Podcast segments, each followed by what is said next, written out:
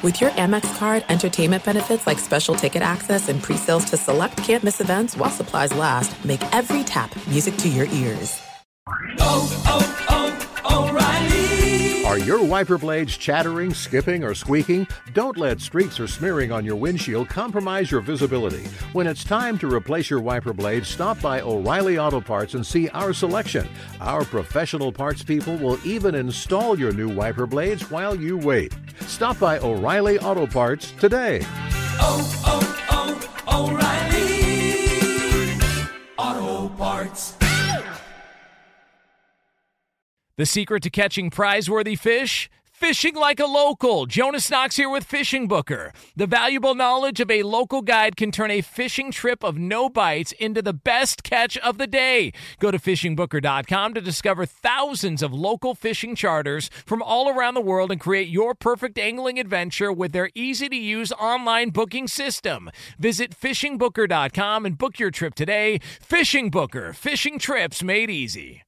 At Bet365, we don't do ordinary. We believe that every sport should be epic. Every home run, every hit, every inning, every play. From the moments that are legendary to the ones that fly under the radar. See for yourself when you sign up today and get $150 in bonus bets when you bet just $5. Whatever the sport, whatever the moment, it's never ordinary at Bet365. 21 plus only must be present in Ohio. If you or someone you know has a gambling problem and wants help, call 1-800-GAMBLER. Terms and conditions apply. Live from the Geico Outkick Studios, 15 minutes could save you 15% or more on car insurance. Visit geico.com for a free rate quote. As well, Duralast batteries designed to stand up to even the most extreme weather conditions. They're built with patented technology to reduce damage due to vibration and deliver the most power during startup. They're proven tough and sold only at AutoZone. Get in the zone, AutoZone. Week nine of the NFL schedule off and running with the Buffalo Bills, despite the fact that they were five and two, playing against the Jets and getting their ass kicked. And yesterday, when I finished off the show, I was telling everybody out there, I don't believe in the Buffalo Bills. I don't believe in Tyrod Taylor. I don't think even if they make the playoffs that they're capable of making a run or even really winning a playoff game. And then what happens? The Bills go out and end up down 34 to 7 against the woeful New York Jets. Nice win for the Jets, who are now four and five. Everybody was talking about before the season how they could be one of the worst teams to ever exist in the history of the NFL. And instead, they're nearly 500 as we come up on the final seven weeks of the season for the Jets.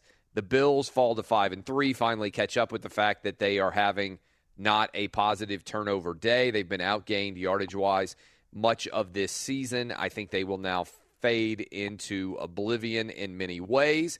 The biggest news, even though there was an actual game going on, came out of Houston, where the people in the city of Houston could not even enjoy a full day to celebrate their new World Series title without Deshaun Watson tearing his ACL in the other knee from the one that he already tore his ACL in in college. So he is now living with two torn ACLs. This one will end his season. And uh, according to Jeff Schwartz, who comes on regularly and talked to several people around uh, that situation, it was just him reading, uh, running a read option, totally non-contact of an issue of an injury. And so, as a result, on the exact same day that the Indianapolis Colts continued the mysterious medical diagnoses and reporting on Andrew Luck, who will now miss the entire season. Initially, it was just he was going to miss the preseason, then it was just going to miss a few games. Well, now he's out for the entire season. Also, Deshaun Watson is out for the entire season. Uh, Tom Savage back up and running now as the starter for the Houston Texans, who sit at three and four and host the Indianapolis Colts this weekend in Houston almost immediately, and we'll talk about this a little bit with my guy John Campbell at the bottom of the hour here from OddsShark. Almost immediately, there is a substantial reaction in the overall odds market.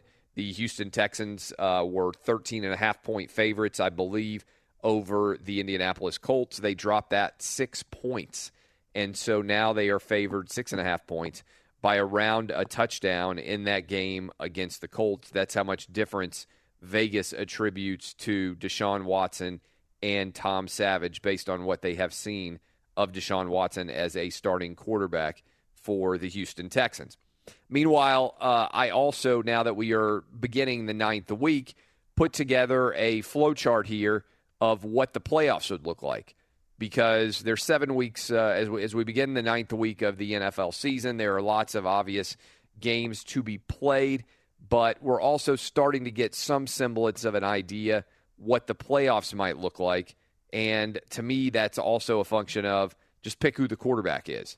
And that will tell you who is likely to be able to advance in the NFL playoffs. So I thought maybe as a fun little exercise, we could start doing this weekly as uh, as we look at the playoffs. It's not too early, I don't think, to kind of start to think about who would be the overall number one seed, who's the two, who gets the buys, all those things. So uh, I, I, put this uh, this flow chart together. I'm curious if you guys agree with me of who exactly is in the playoffs and what it should look like. But before we do that, I believe the guys were telling me that Richie Incognito went off on Thursday night football, and I think we have audio of that. The Bills lose, and then Richie Incognito, one of their offensive linemen, is uh, teeing off on the idea that uh, that Thursday night football even exists. Guys, do we have that audio?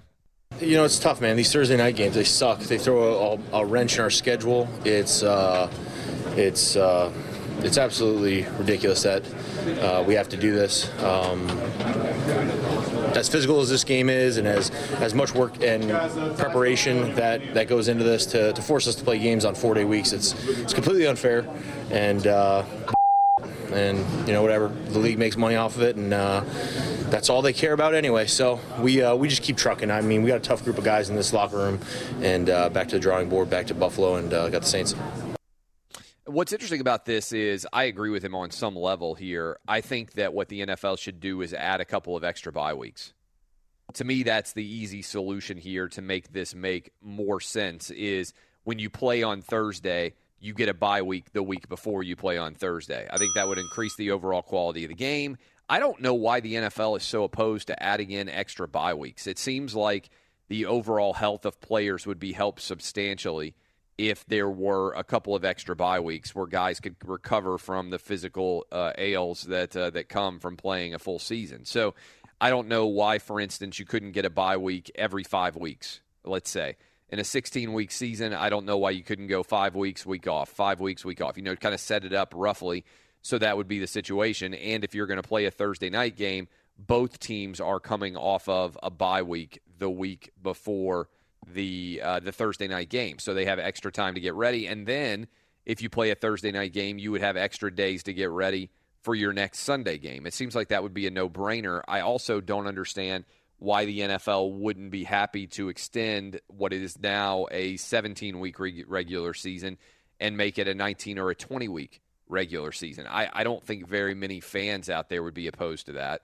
And I, you know, you could eh, lengthen the end of the season so that I've been making this argument for a while, so that the NFL season goes all the way until Super Bowl Sunday is always the Monday, the Sunday before the Monday holiday for President's Day that's always seemed like a perfect uh, to make perfect sense to me. So uh, a lot of you would get Super Bowl Monday off, and that kind of wraps the NFL even more in the national flag and everything else kind of associated with the branding there. That's my brilliant idea. I don't know why it's not discussed more for both the players and the owners. I think it would be beneficial.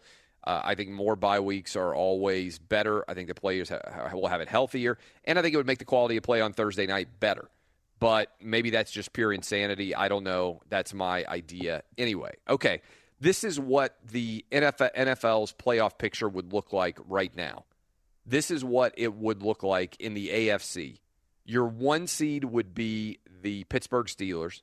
Your two seed would be the Kansas City Chiefs. Your three would be the New England Patriots. So, sorry, the Steelers and Kansas City, the Steelers and the Chiefs would have the bye week. So they would get to sit back and watch wild card weekend happen.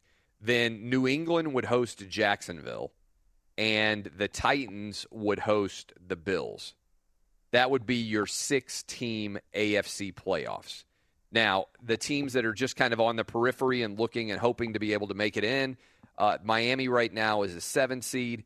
Baltimore's an eight seed, and the Jets, even with the losing record, would be the nine seed. The Houston Texans and the Cincinnati uh, Bengals and the Denver Broncos are all in the 12 slot with three and four records. Okay, that kind of puts into perspective.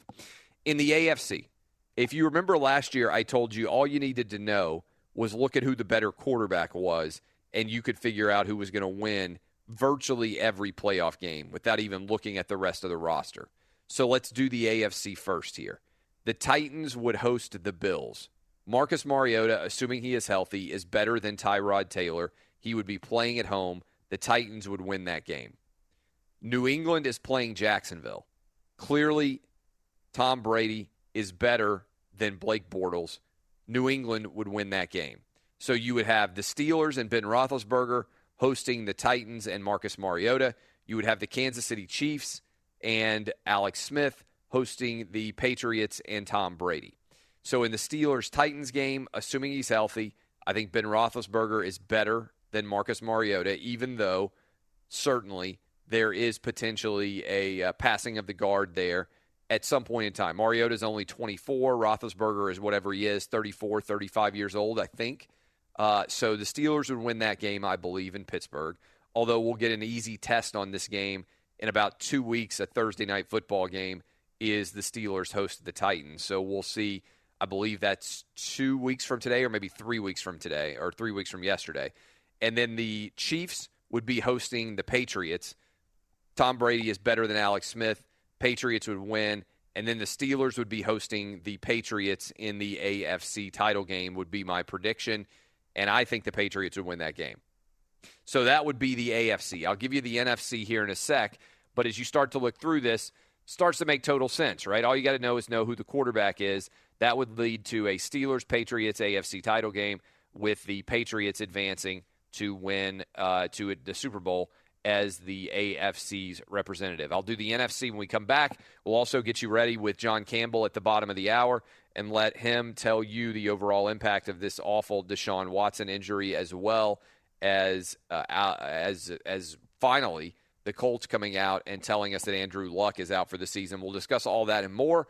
Thank you for spending this Friday with us here on Outkick, the coverage. Great news. Quick way you could save money. Switch to Geico. Go to geico.com, and in 15 minutes, you could save 15% or more on car insurance. Uh, wanted to break down uh, the NFC as well here. We're going to be joined by John Campbell momentarily from OddsShark. Set in the AFC right now, if you look at the playoff picture, we're going to end up with Steelers, Patriots. I think the Patriots go. Number one overall seed right now in the NFC would be the Eagles. Number two would be the Vikings. Both those teams would get bye weeks.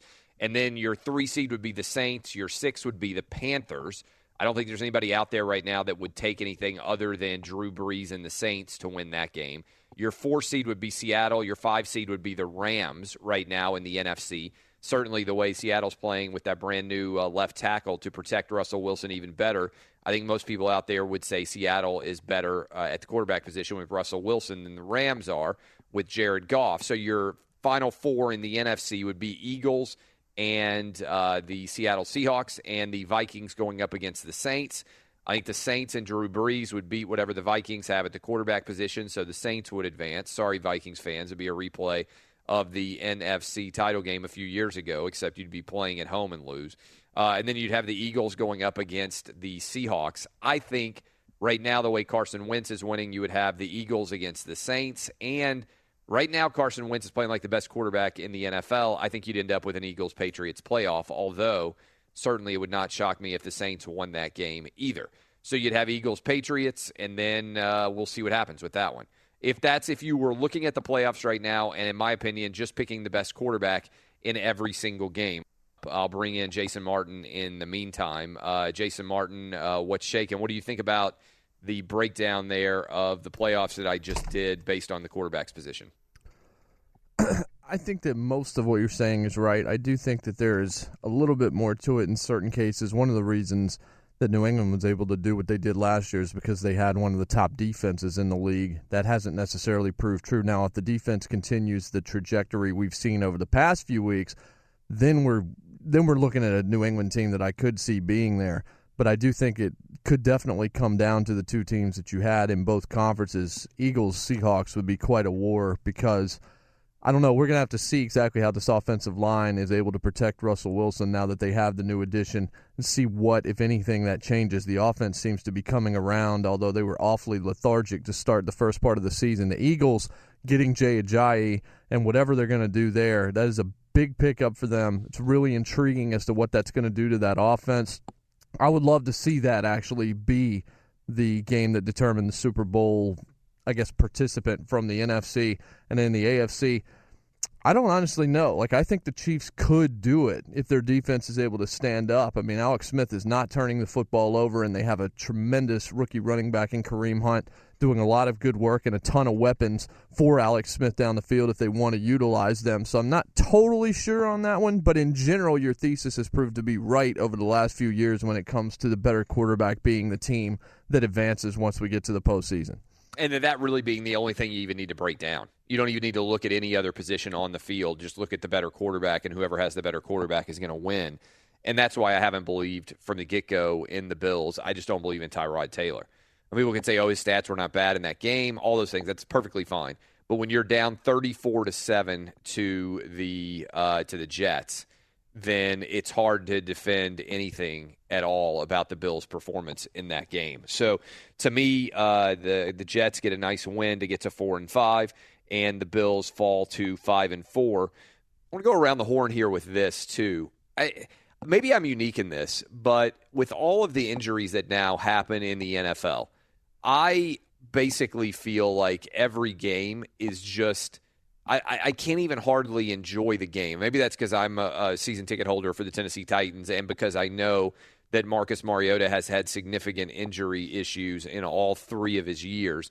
But the difference between Mariota being in for the offense and Matt Cassel is like night and day. And that's pretty much true of every NFL team out there. The gap between your starter, if he's any good, and your backup is typically seismic. And so for Houston Texans fans out there, they got totally yanked around here because they went from, oh crap, we don't have a quarterback with the start of the year and the way they played against Jacksonville, to Deshaun Watson getting injected into the starting lineup and playing outstandingly well and not even being only in the running for rookie of the year, but being in the running for NFL MVP. And then he gets injured now with the ACL, and now you're back to Tom Savage. And it's like the whole season doesn't matter. And I think that's certainly true for Colts fans. If you had told them before the season, hey, Andrew Luck's going to miss the whole year, Colts fans would have been like, okay, I mean, I don't have any interest in watching this year. You tell Packers fans, hey, Aaron Rodgers is injured, and they're going to say, okay, you're, you know what, like, I don't really have much interest in watching this this year either. And all of these injuries adding up, I think at the quarterback position in particular, they're difficult to deal with. But I think certainly when you have superstars like J.J. Watt, like Odell Beckham Jr., that are out, Eric Berry, all different sorts of positions. It's hard to really even at times enjoy the NFL because it feels more like a game of attrition than it does anything else. With that in mind, is there any way that the Texans season is not over now that Deshaun Watson is gone? I'm convinced that their season is basically done and that the AFC South, assuming Mariota can stay somewhat healthy, will come down to the Titans against the Jags. And based on my position of just look at the overall quarterback talent, I think that Mariota against Blake Bortles, there's no doubt you have to take the Titans to win this division. And uh, right now, like I said, in the AFC, both the Titans and the Jags would be in the playoffs if it ended today. The Jags have a great defense. I've been talking for a while about the growth of Leonard Fournette but to me, they don't have a quarterback you can rely on. The Titans have already got a 20 point road win over the Jags. I think the AFC South probably comes down to the final week of the season when Jacksonville is playing in Nashville. There's probably still a chance that one team or the other, because I don't think either team is going to get really hot and be able to create that much distance between them where the final week of the season doesn't matter. But to me, that's the uh, that's the breakdown now in the AFC South same day that Andrew Luck is ruled out for the season, Deshaun Watson tears his ACL. And by the way, I'm not that confident that Mariota is going to stay healthy the rest of the way.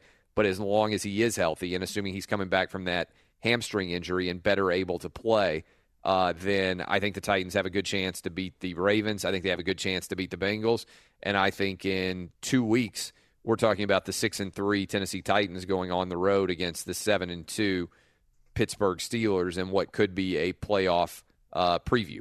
So, do you guys believe that Deshaun Watson's injury ends effectively the Texans' chances of making the playoffs? Now, you can make an argument on the counter side and say, look, last year we had, uh, if you're a Texans fan, last year we had Blake, uh, we had, uh, oh, freaking, uh, uh, Osweiler. Yes, can't even remember his name. I've just re- totally eliminated that entire playoff game between Osweiler and Connor Cook from basically my memory when the Texans hosted the Raiders and we had that awful matchup.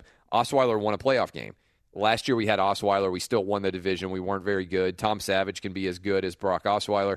Remember, Savage would have theoretically been starting that playoff game if he hadn't gotten a concussion and been knocked out with an injury for the end of the game, for the end of the uh, for the end of the season, and also for the playoffs.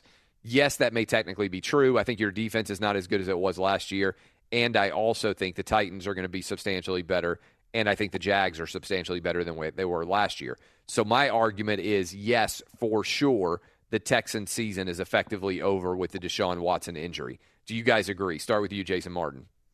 Absolutely, I don't think they have a winning record now by the end of the year. This is such a bad injury, and they, they this team in particular has lost Whitney Mercilus, J.J. Watt, and Deshaun Watson. You just you can't overcome that. You lose your two biggest stars. You lose the new face of the franchise along with Watt. Watson, one of the most electrifying players to watch in the league. I think I was enjoying watching him play more than anybody else in the NFL. You talk about all these injuries that have happened across the league. Now, all of a sudden, there's not all that much that I feel must see. I had people writing me after I tweeted that yesterday and like, hey, what about Le'Veon Bell and people like this? I'm not going out of my way to watch Le'Veon Bell run the football in Pittsburgh. Like, I need quarterbacks that can wing it down the field and make plays. That's why it's still fun to watch the Seahawks because of what Russell Wilson's been able to do, even with a bad offensive line. So it intrigues you about what he's going to be able to do going forward. But you take Watson off the Texans, all of a sudden that's another must see player that's gone out of this league, and there is no way, in my opinion, that the Texans win eight games based on this. This he was everything to them, quite frankly, on offense. And now, you know, I feel bad for DeAndre Hopkins. Had to deal with Osweiler last year. Now he's got to deal with Tom Savage, who has no confidence because he was completely taken apart by Watson once they put him into the game. And I don't really think Tom Savage is all that good, quite frankly. Yeah, and this also raises the issue of injuries as Deshaun Watson's kryptonite because I, I can't think of a guy. Now, maybe the answer is yes. I can't think of a guy who's come back from two different torn ACLs and been a big time playmaker at the quarterback position in the NFL, especially a guy like Watson who is mobile and owes a lot of his success to that. Now, he came back from the injury in college and was great, and this is a different ACL than the one he had already torn. But uh, I'll let the guy, let the crew think about that. Can you think of a quarterback who's come back from two different torn ACLs and been great in the NFL? I, I just can't. I mean, I can't remember a guy who's had both of those injuries happen.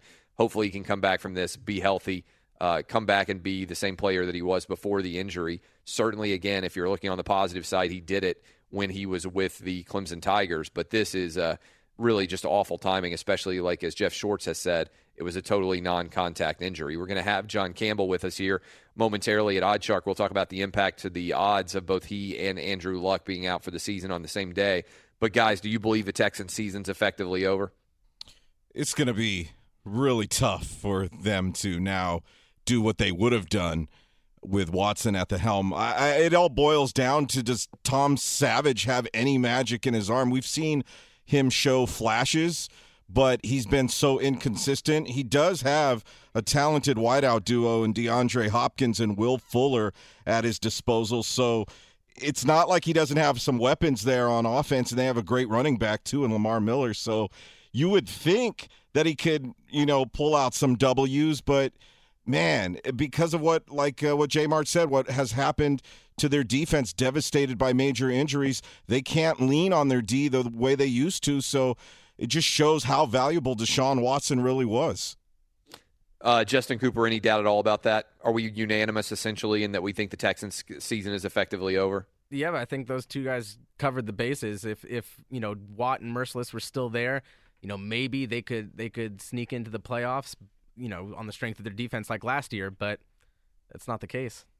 All right, let's go ahead and bring in uh, Eddie Garcia. Let's get an update in the world of sports. And when we come out of that update, we'll have John Campbell from Oddshark to discuss the impact of the Texans losing Deshaun Watson and also now Andrew Luck being out for the year. What's up, my man Eddie? All right, Clay. Well, Thursday Night Football was an AFC East showdown as the Jets took on the Bills in the Meadowlands, and New York gets the 34 21 victory over Buffalo. Josh McCown the quarterback for New York had a touchdown pass and a touchdown run. Matt Forte had two rushing touchdowns for the Jets as they win and improve to four and five on the season, while Buffalo with that loss drops to five and three. Talked about the uh, injury news in the NFL. Houston Texans star rookie quarterback Deshaun Watson done for the year suffered a non-contact injury in practice and tore his ACL. And the Colts have placed Andrew Luck, their quarterback, on injured reserve. He didn't take a snap all season, and he's still dealing with issues involving his surgically repaired throwing shoulder. Also, 49ers wide receiver Pierre Garcon's done for the year because of a neck injury. And Clay, one more note from baseball.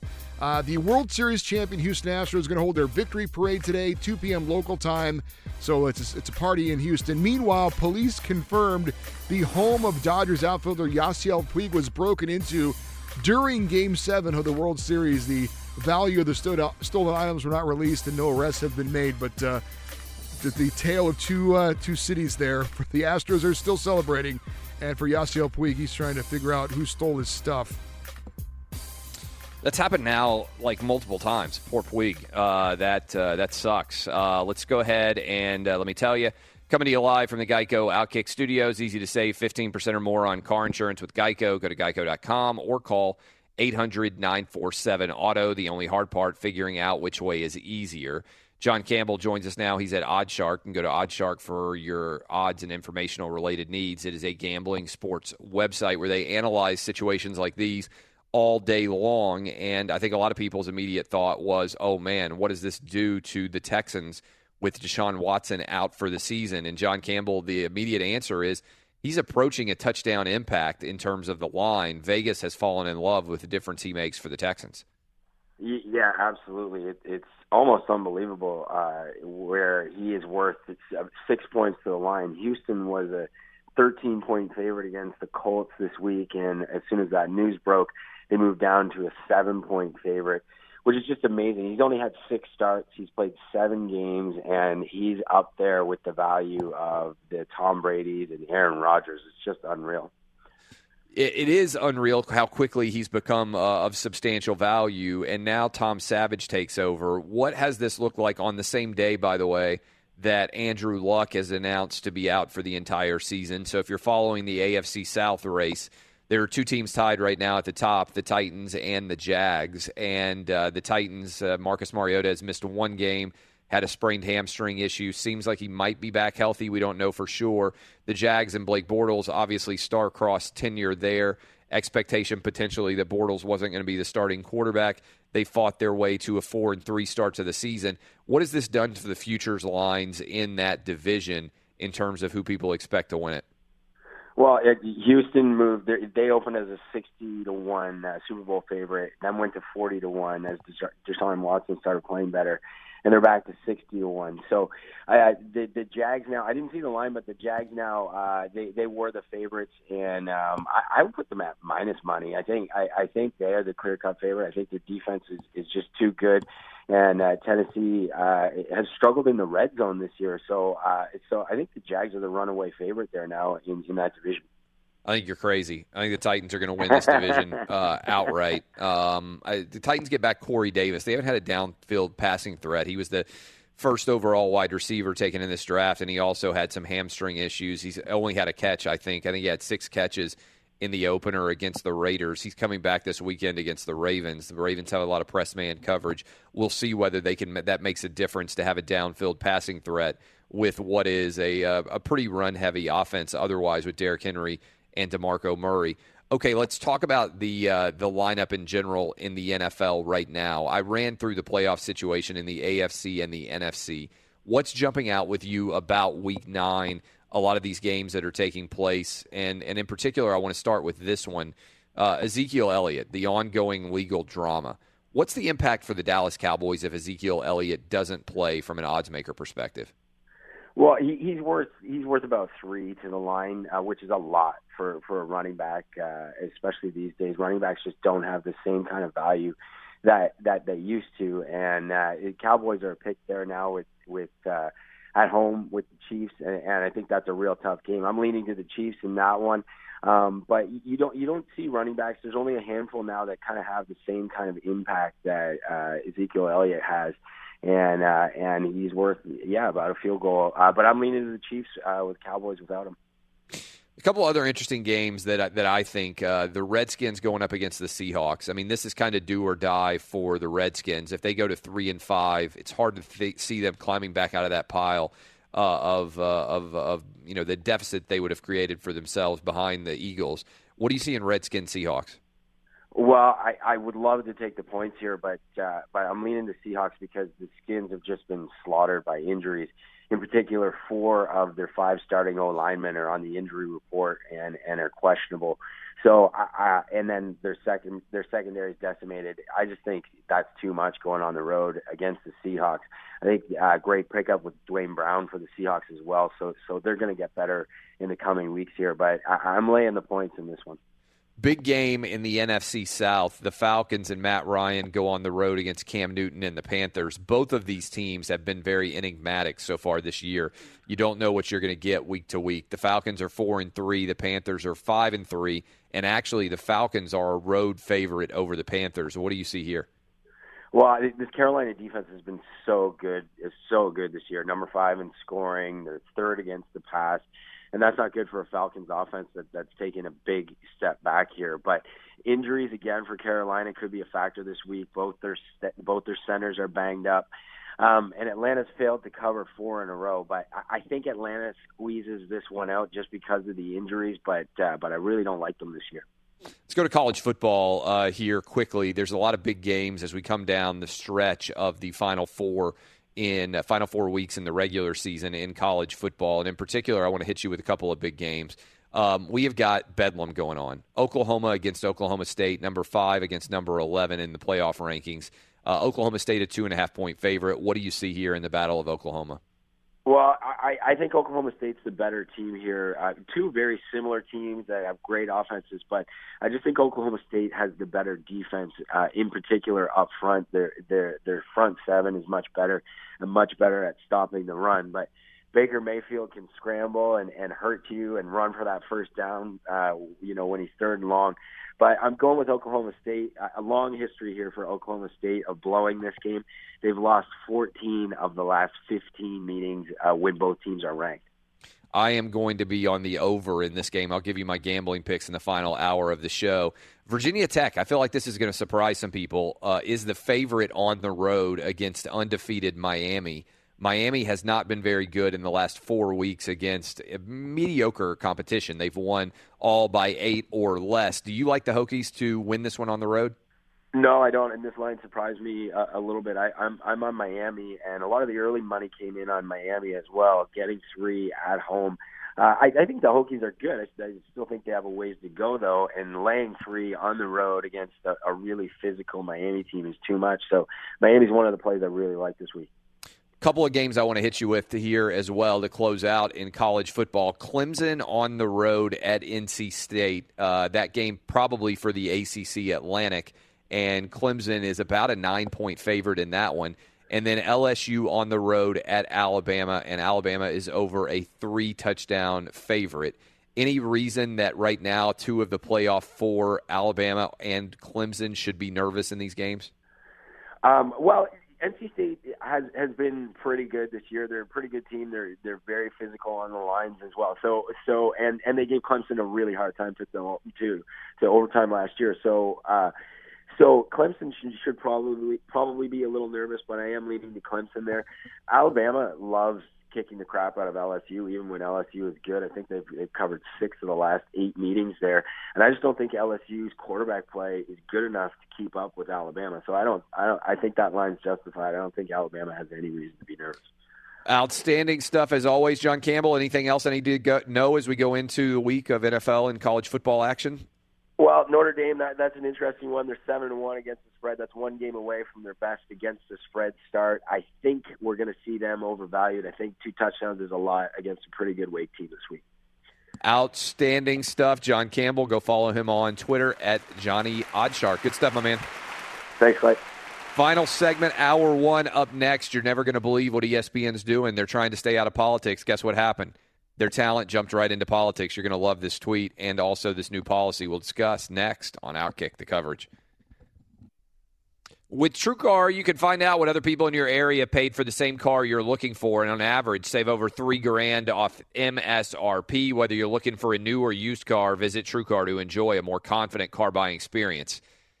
I said it would have been playing uh, chess, not checkers, after the injury with the Houston Texans. Remember last week I said Bob McNair was unfairly treated by the media because he said the inmates run the prison instead of the inmates run the asylum. Bob McNair is the Houston Texans owner, and their inability to understand idioms led to uh, somebody, uh, the entire team basically taking a knee before the game against the Seahawks. And honestly, that may have been the best game of the year in the NFL between Russell Wilson and Deshaun Watson until Bill O'Brien decided to run the ball three straight times into the center of the line instead of letting Deshaun Watson win that game. Well, now with Deshaun Watson out, my immediate thought was, you know what? This guy, Bob McNair, could go from racist pariah to NAACP Man of the Year if he signed Colin Kaepernick. Would have been an unbelievable move by him to just pull a complete left turn, and then all of a sudden, the same people who were ripping him for saying inmates run the prison would have been out there saying he was deserving of the Nobel Prize. He probably would have won the NAACP Man of the Year. Instead, he's gone and he signed Matt McGloin. And Matt McGloin, of course, was the backup for the Raiders last year, previously played at Penn State uh, for Bill O'Brien, so they're somewhat familiar with him.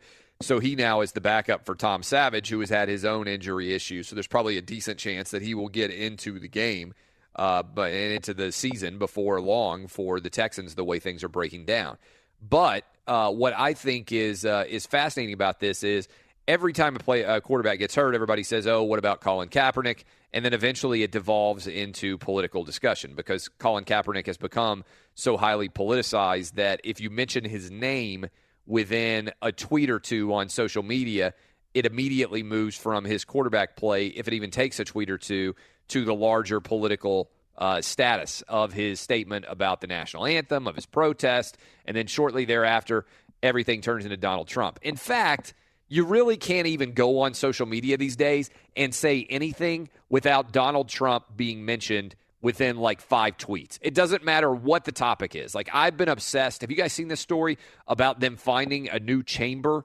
potentially in the uh, in the biggest pyramid in Egypt?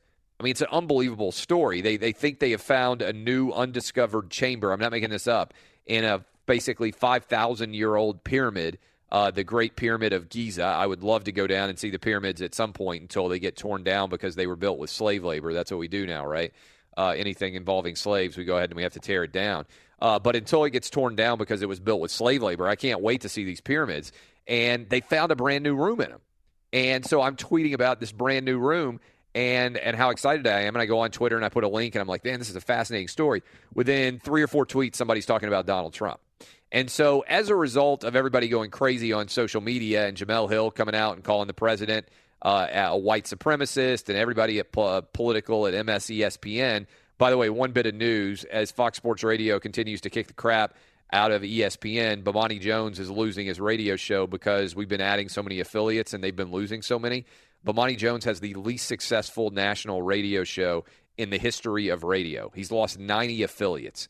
That's almost impossible to do and they can't sell any ads for it. And so as a result, Fox Sports Radio just continues to kick ESPN's ass, and they're pulling Bomani Jones's radio show off the network.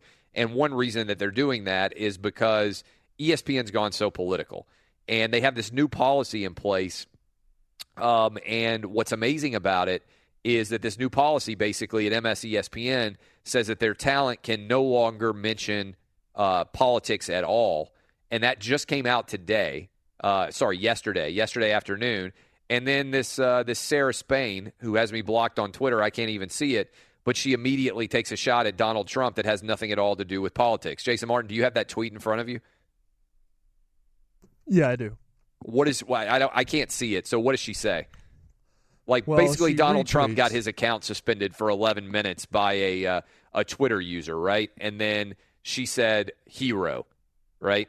Yeah, that was all she said. She retweeted Twitter government that were basically talking about him being deactivated due to human error. A countdown for 11 minutes. It's been restored. They're continuing to investigate. And then they say, through our investigation, we've learned this was done by a Twitter customer support employee who did this on the employee's last day. We're still conducting a full internal review. And she just quote tweets the last thing that I just read to you and just writes hero. That was her tweet. So she's already violated the policy. So ESPN says, hey guys, just stay out of politics. We're a sports network. If there's no politics involved at all, then don't get involved in anything having to do with Donald Trump or anybody else on your private social media accounts because that reflects upon ESPN. And then literally, this queen of the SJWs out there, uh, this, uh, this this chick decides that she's got to insult Donald Trump. It's unbelievable. ESPN has got such a absurdly bad problem going on right now with their decision to turn everything into a story about Donald Trump and turn non-sports stories political. And they come out with this new policy and they're like, "Guys, we got it solved. We got it fixed. We're not going to have issues with this anymore." And then bang, Sarah Spain, who doesn't have any impact and doesn't move the needle and doesn't have any significant gain at all for ESPN by employing her, goes out and just alienates half the American public immediately with her stupid tweet. God bless MSESPN. They're making me so much money with their stupidity. God. Sometimes I think, man, how are they so dumb? And then I think, well, I hope they stay so dumb. And they are, and they will. And thank you for all of you who've moved over from Mike and Mike to listen to us. ESPN Radio is dead. Fox Sports Radio. We ain't even the new king because they're not even in the court. We've destroyed them. I'm Clay Travis. This is Outkick the Coverage. Up next, hour two, we're going to talk with Lance Taylor about the NFL and college football. That's coming up next here on Fox Sports Radio. Live from the Geico Outkick Studios, 15 minutes could save you 15% or more on car insurance. Visit geico.com for a free rate quote if you're starting off your day. The Bills ain't for real. In case you actually believed they were for real, I'm sorry, upstate New York, Western New York, wherever you are in Bills Nation. The Jets get to 4 and 5, whip the Bills, get up 34 7, absolutely dominate them. Uh, the Bills would still be in the playoffs right now, which I think speaks to how weak the AFC playoff picture is. They'd be in as the five seed right now.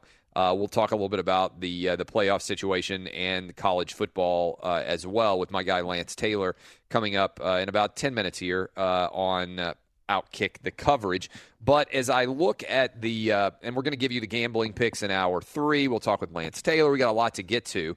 But as I look at the college football slate tomorrow, we've talked about a decent amount about the NFL slate uh, with John Campbell.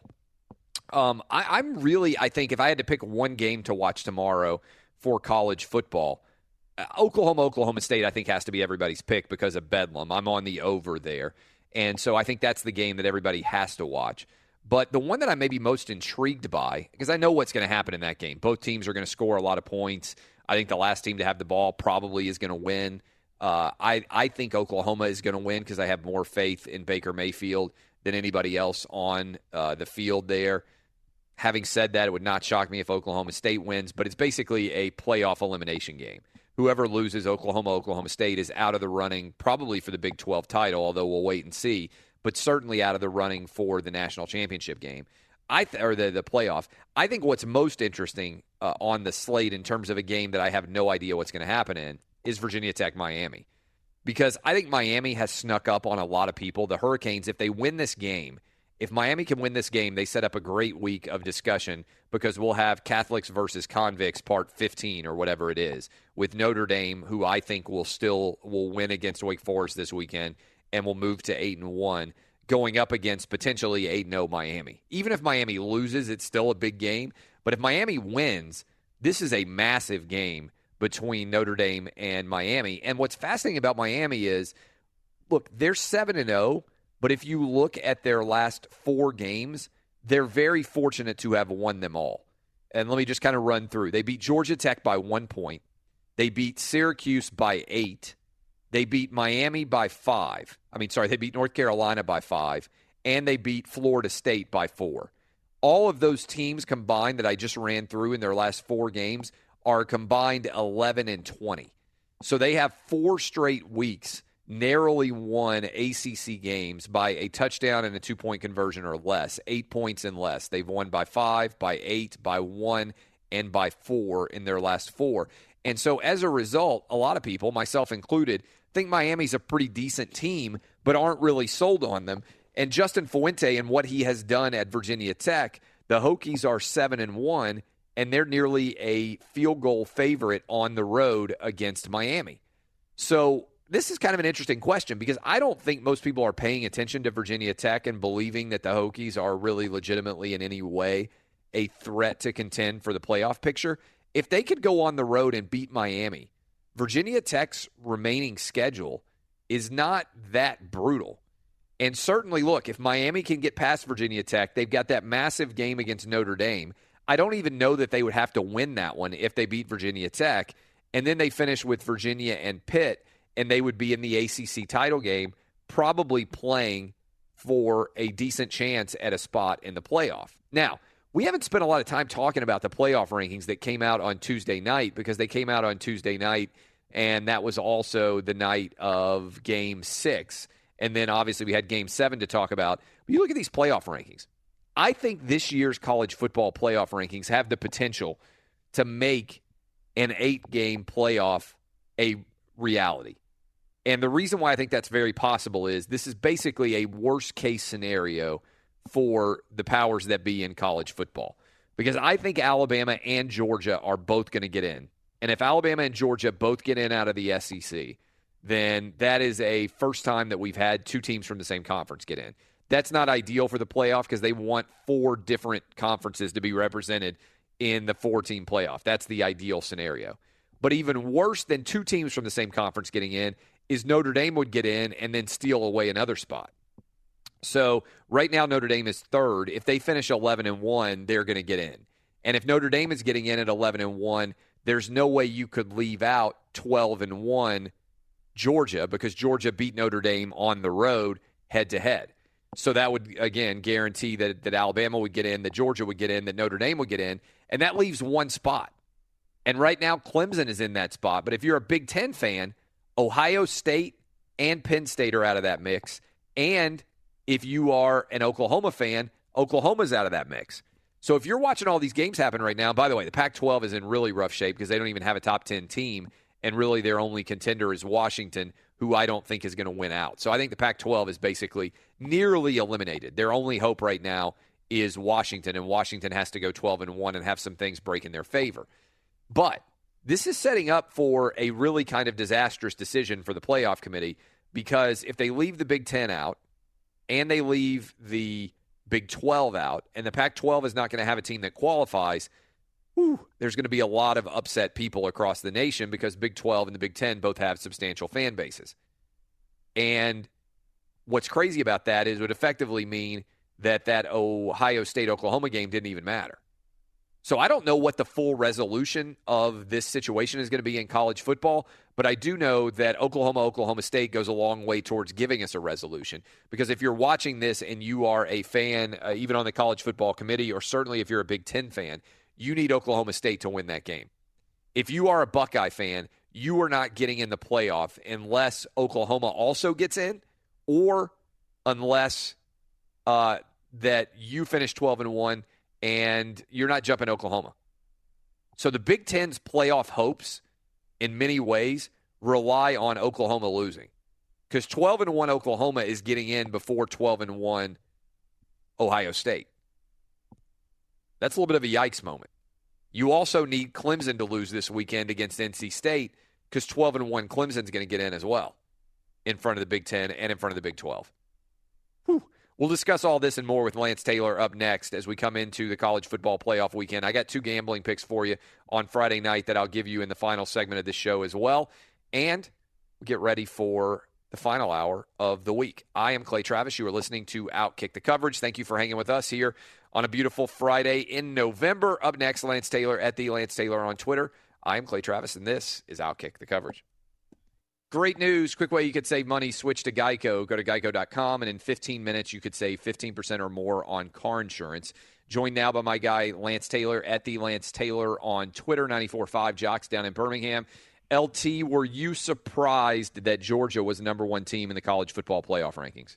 I mean, a little bit. You know, we talked to you uh, a couple of days ago, and you thought Georgia would be number one, and my two co-hosts thought Georgia would be number one. I just thought Alabama's margin of victory over 33 points per game, and based on name brand and that they'd been there before, I thought Alabama would be number one. But it seems like the committee wants to make a message or send a message, and uh, be a little outlandish at times. So I guess I'm not overly shocked. I thought the four teams would be who they were with Notre Dame and Clemson thrown in there, but I thought Alabama would be one and Clemson or uh, Georgia would be two. But we know this; it doesn't really matter because more than likely Alabama and Georgia will meet up December second in Atlanta, and um, you know somebody will be one, and somebody might might be done, or might be three or four. Do you think that if, let's presume right now, the top four in the college football playoff rankings, uh, Georgia one, Bama two, Notre Dame three, and then Clemson four. Let's presume that Clemson goes on and wins the ACC at 12 and 1.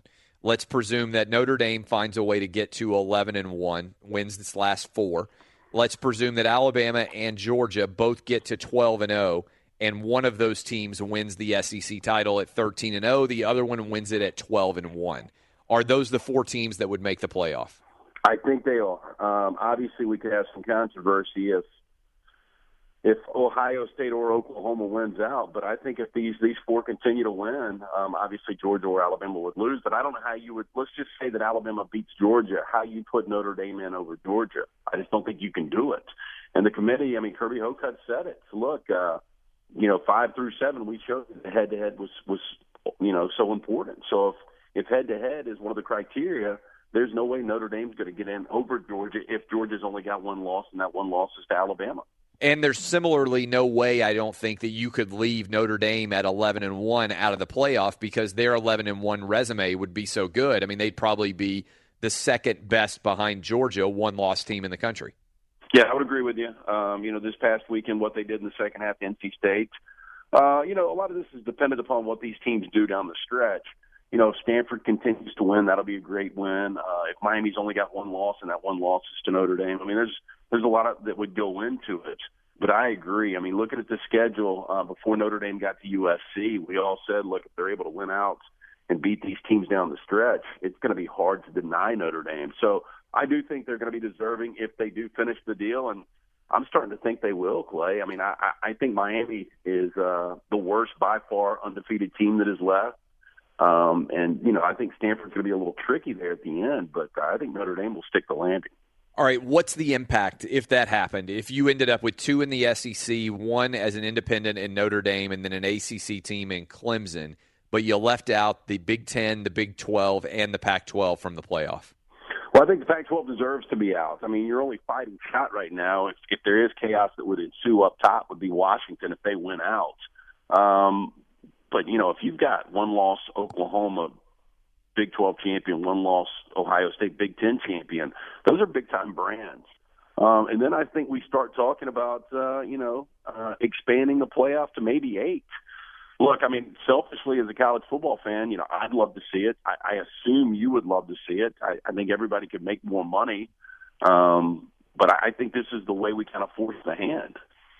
Yeah, look, I mean, I, I don't think there's any doubt at all about that. Um, anything else that's jumping out at you from those standings, or do you think effectively that's where we are? Like the, the, the committee got it right. Oklahoma. What about Oklahoma versus Ohio State? Assess that if both of those teams end up twelve and one. Well, I think uh, another thing I think we talked about earlier this week. I think you agree with me that Ohio State is the better team. Yes, but it's hard to deny what Oklahoma did in Columbus. Look, if those teams played again, you know, I thought Ohio State, and, and, and again, maybe I'm just uh, a little bitter because I had Ohio State minus seven and a half this past weekend against Penn State. I thought they were a two touchdown favorite better than, than Penn State, just based on the way that game played out. Uh, Ohio State's playing great football right now. You know, they got off to the sluggish start this past weekend, but I think if they played Oklahoma right now, they win that game by 14 to 21 points. Uh, but you can't deny what happened earlier this season. Um, so if I was a committee member, it would be really, really difficult. Um, but I do think Ohio State's the better team right now. I, I agree with you. I mean, uh, but I think that gets into the most difficult aspect of the playoff in general, which is most deserving versus best. And sometimes those correspond. Like, for instance, I think the most deserving and best top three teams most people would agree with right now, regardless of order Georgia, Alabama, and Notre Dame. Outside of that, I think that uh, that there's a lot of debate about the fourth spot. All right, let's shift to the NFL here for a minute. And I, I like to look at the playoff picture starting about halfway through the season, and that's where we are right now. And if the playoffs were taking place right now, eight of the top 12 teams that would be in the playoffs would not have been there last year. Now, there's still a lot of change that can come. Right now, the AFC playoff picture and the order kind of continues to get shifted around, but would be something like Pittsburgh, Kansas City, New England, the Titans, the Bills, and Jacksonville. Those would be the six that would be in the playoff. On the NFC side, you'd have the Eagles, the Vikings, the Saints, uh, the the Seahawks, the Rams, and the Panthers. Of all those teams out there, there are eight teams that would be brand new in the playoffs, and obviously I can run through those. In particular, they're dominating in the NFC. But in the AFC, you'd have the Titans, you'd have the Bills, and you would have the Jags. Any of those three teams you think could be good enough to make a run to the Super Bowl? The other teams that I think people expected to be good in the AFC right now are the Steelers, the Chiefs, and obviously the Patriots. Well, of the three that you asked, there's only one that's got a borderline, could possibly be an elite quarterback, and that's Marcus Mariota. Um, Blake Bortles. I mean, to, to just imagine. Look, and I know Jacksonville's been playing really, really good defense. They're well coached. They can run the football as well as anyone right now. Um, but Bortles uh, making a Super Bowl run seems nearly impossible. I don't know how the Bills uh, have been winning, um, and I think that will that will cease.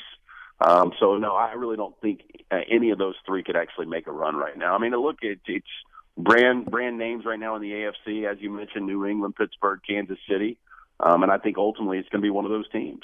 All right, NFC. NFC is even wilder in terms of the teams that are right now in the mix to make the playoffs. This is if the season ended today, we would have the Eagles as the one seed, the Vikings as the two seed, the Saints who have won five in a row as the three, the Seahawks who just made a big trade to add a left tackle to help protect Russell Wilson, the Rams, you're a Rams fan, and then the Carolina Panthers. Of those teams, I believe the only ones that were in the playoffs last year. Am I correct in this? Were the Seahawks the only team that was in the playoffs? The other five teams were not. Are you buying into these teams in the NFC right now, or are kind of the standbys going to come make a run late? Yeah, well, I don't know if any standby is going to make a run. I'm buying the Eagles right now.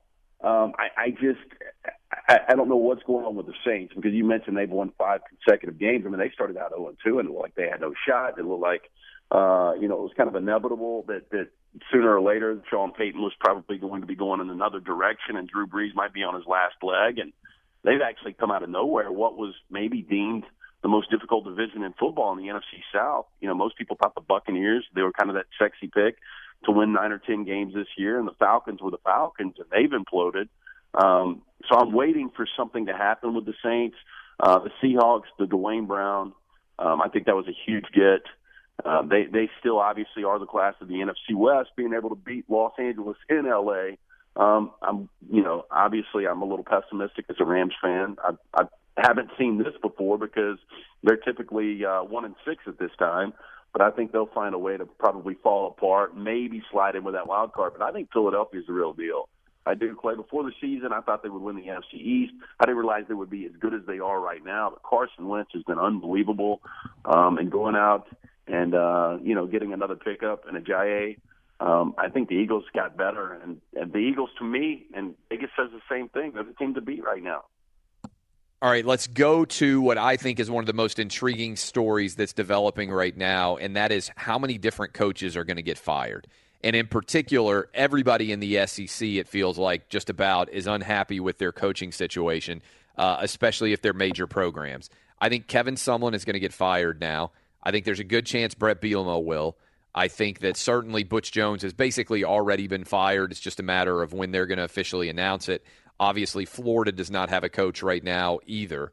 Uh, of those four jobs, I want you to pretend with me we are, I like to pretend that we're athletic directors, right? We are in that position. We can hire anybody for those jobs. I'm also going to put Nebraska in as another big job that is going to open up. It's five major jobs in college football, probably five of the top 25 or top 30 jobs in all of college football, all opening around the same time. And there's still others that might, but I think those five will. Starting with Florida. You were athletic director at Florida. Who do you hire? I think I'm going after Dan Mullen. Uh, Dan Mullen, you, you look at Mississippi State right now, they're sitting at six and two. Um, and look, and I know it's been a little inconsistent, but they don't have top level talent. And I would love to see what Dan Mullen could do with elite talent. He's obviously been an offensive coordinator there before. You see his ability to develop quarterbacks with Dak Prescott and now Nick Fitzgerald. I would love to see Dan Mullen. I know there was uh, maybe a rocky breakup uh, between him and Jeremy Foley, but now that Scott Stricklin is there, a guy that he's very familiar with, former AD at Mississippi State, I think that's the, uh, the the the direction they need to go. And and what's crazy about that is you get other dominoes in conference. And I'm putting the over under at six and a half jobs uh, that will have new coaches in the SEC next year. Whew. That is a big number, and partly that's because you think some guys may get hired who are already in decent shape in the SEC. Yeah, I think Uh, Dan Mullen Dan Mullen will finally make a move this year. I really do. Yeah, uh, to me, I hire Chip Kelly. I go get Chip Kelly and I make it happen. Uh, I think you look at the history of the Florida Gator program. Steve Spurrier comes in, fun and gun, revolutionizes things, wins a national championship. Same thing is true of Urban Meyer with the spread. I think the way that Chip Kelly coaches, the athletes that he'd be able to get at Florida compared to what he was able to get at Oregon, I think it would be a tremendously fun fit for the culture of the Florida Gators. And so I love that. Uh, I, I love that hire. So that's the decision that I would make there. What about Tennessee? Uh, Tennessee, I, you know, the, the problem Tennessee's got right now for me, Clay, and you know this, um, is Florida's a much better job. So you, you've got maybe competing from the same pool. Um, I know you believe Jon Gruden is a possibility. I think there is zero chance. um, I mean, the guy is making way too much money. I think ultimately he wants to come back to coaching. Um, I think he is an NFL guy. Um, you know, with Tennessee, would they go back to a, a group or yeah, a group five guy? You know, is Mike Norvell out of Memphis? Is that a possibility? Um, I, I don't know. I think it's really interesting for Tennessee. A guy like Matt Campbell. Um, as a Tennessee fan, would you be excited about going and getting Iowa State's coach? Not really. I mean, I'm telling you, it's going to be Jon Gruden. So let's move on. So who would you get? Oh, jeez. uh, well, I mean, if they could get Jon Gruden, God bless you. It's just it's not going to happen. All right. So I mean, why, going why would he? Why would he leave Monday Night Football to take the Tennessee job? Because one, ESPN's going to lose Monday Night Football, and they may be coming to him, telling him that they need him to take a pay cut because ESPN is hemorrhaging cash and the business is collapsing. Yeah, so but I got you that. But even if they lose it, why why wouldn't he just break contract and go to another network? I think maybe you get tired of calling games. I mean, there's only been one guy ever who has been, won a Super Bowl and then never really coached again and stuck in TV, and it's John Madden. John Madden, So, yeah. so maybe maybe Jon Gruden is going to be this generation's John Madden.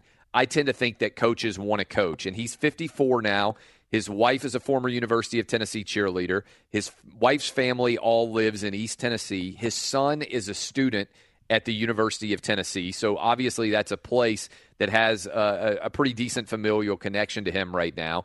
And they're going to pay him gobs of money. And what I've been making the argument is you know this, you don't become a legend in the NFL. There are old legendary coaches, but they don't happen very often anymore. Bill Belichick is a legend. Vince Lombardi's a legend. Don Shula. Uh, you run through the list, there aren't very many legendary coaches in the NFL. College football is where you go to get a statue and become a legend. Nick Saban, Urban Meyer, Jim Harbaugh is a freaking legend, and he hasn't even done better than finish third in the Big Ten East right now. That's where the coach matters. In the NFL, the quarterback does.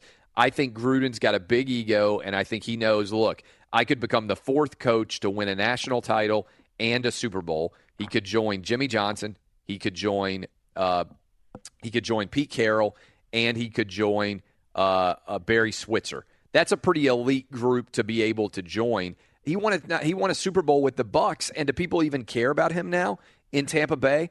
If he won a national title at Tennessee, he would be a legend long after he's gone.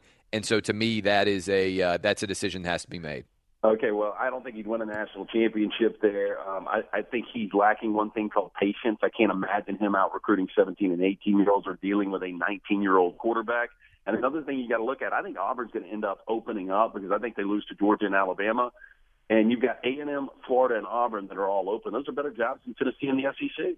I don't think Auburn is, but I do agree that A and M and Florida are. Okay, so who would you get at A and M?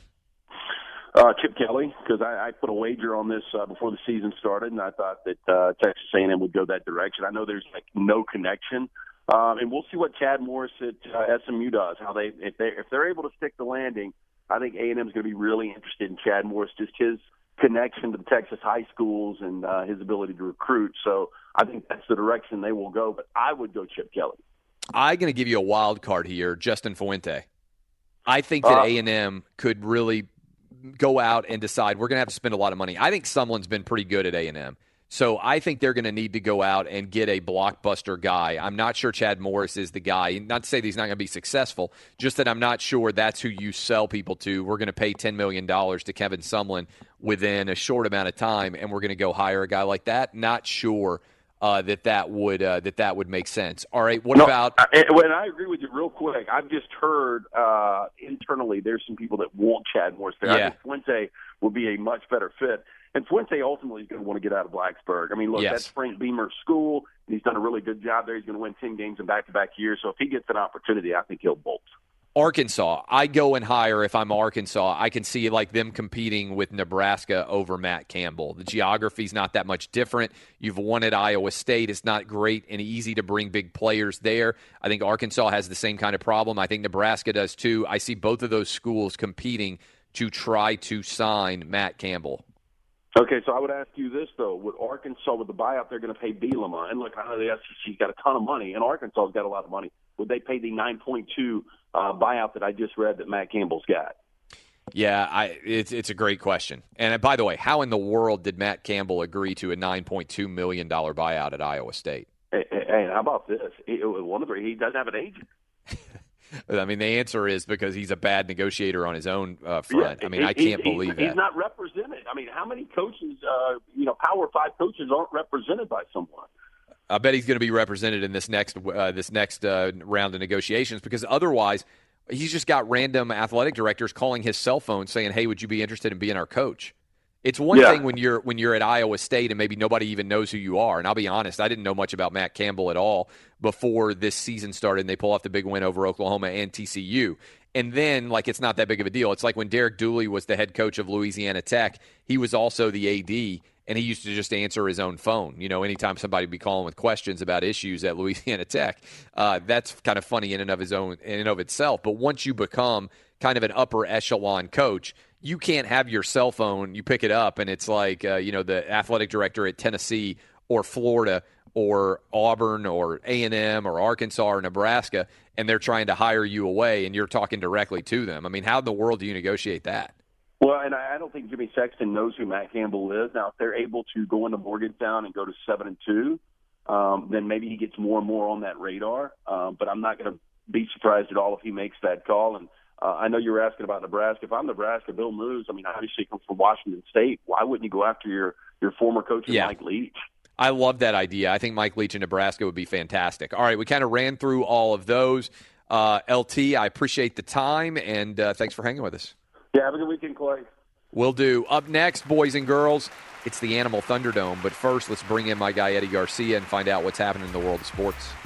Well, in the NFL on Thursday Night Football, it was an AFC East battle as the Jets beat the Bills 34 to 21. Josh McCown, quarterback for New York, had a touchdown run and a touchdown pass, and running back Matt Forte, Matt Forte had two rushing touchdowns as well. New York with that win improves to four and five on the season. Buffalo drops to five and three. Some big injury news in the NFL, none bigger than Houston Texans star rookie quarterback Deshaun Watson being lost for the season. Non-contact injury in practice, he suffers a torn ACL, and again his season is over. And the Colts have shut down quarterback Andrew Luck. He did not take a single snap this year. He's been put on injured reserve as he's still having issues with his surgically repaired throwing shoulder. Pierre Garcon, wide receiver of the 49ers, done for the year with a neck injury. This report's brought to you by TrueCar. With TrueCar, you can find out what other people in your area paid for the same car you're looking for, new or used. Visit TrueCar and enjoy a more confident car buying experience. And Clay, real quick in the NBA, just two games last night. Warriors go into San Antonio, knock off the Spurs 112 to 92. And Damian Lillard hit a three pointer at the buzzer, giving the Trailblazers a 113 110 win over the Lakers. Good deal. We're coming to you live from the Geico Outkick Studios, where it's easy to save 15% or more on car insurance with Geico. Go to geico.com or call 800 947 Auto. The only hard part, figuring out which way is easier.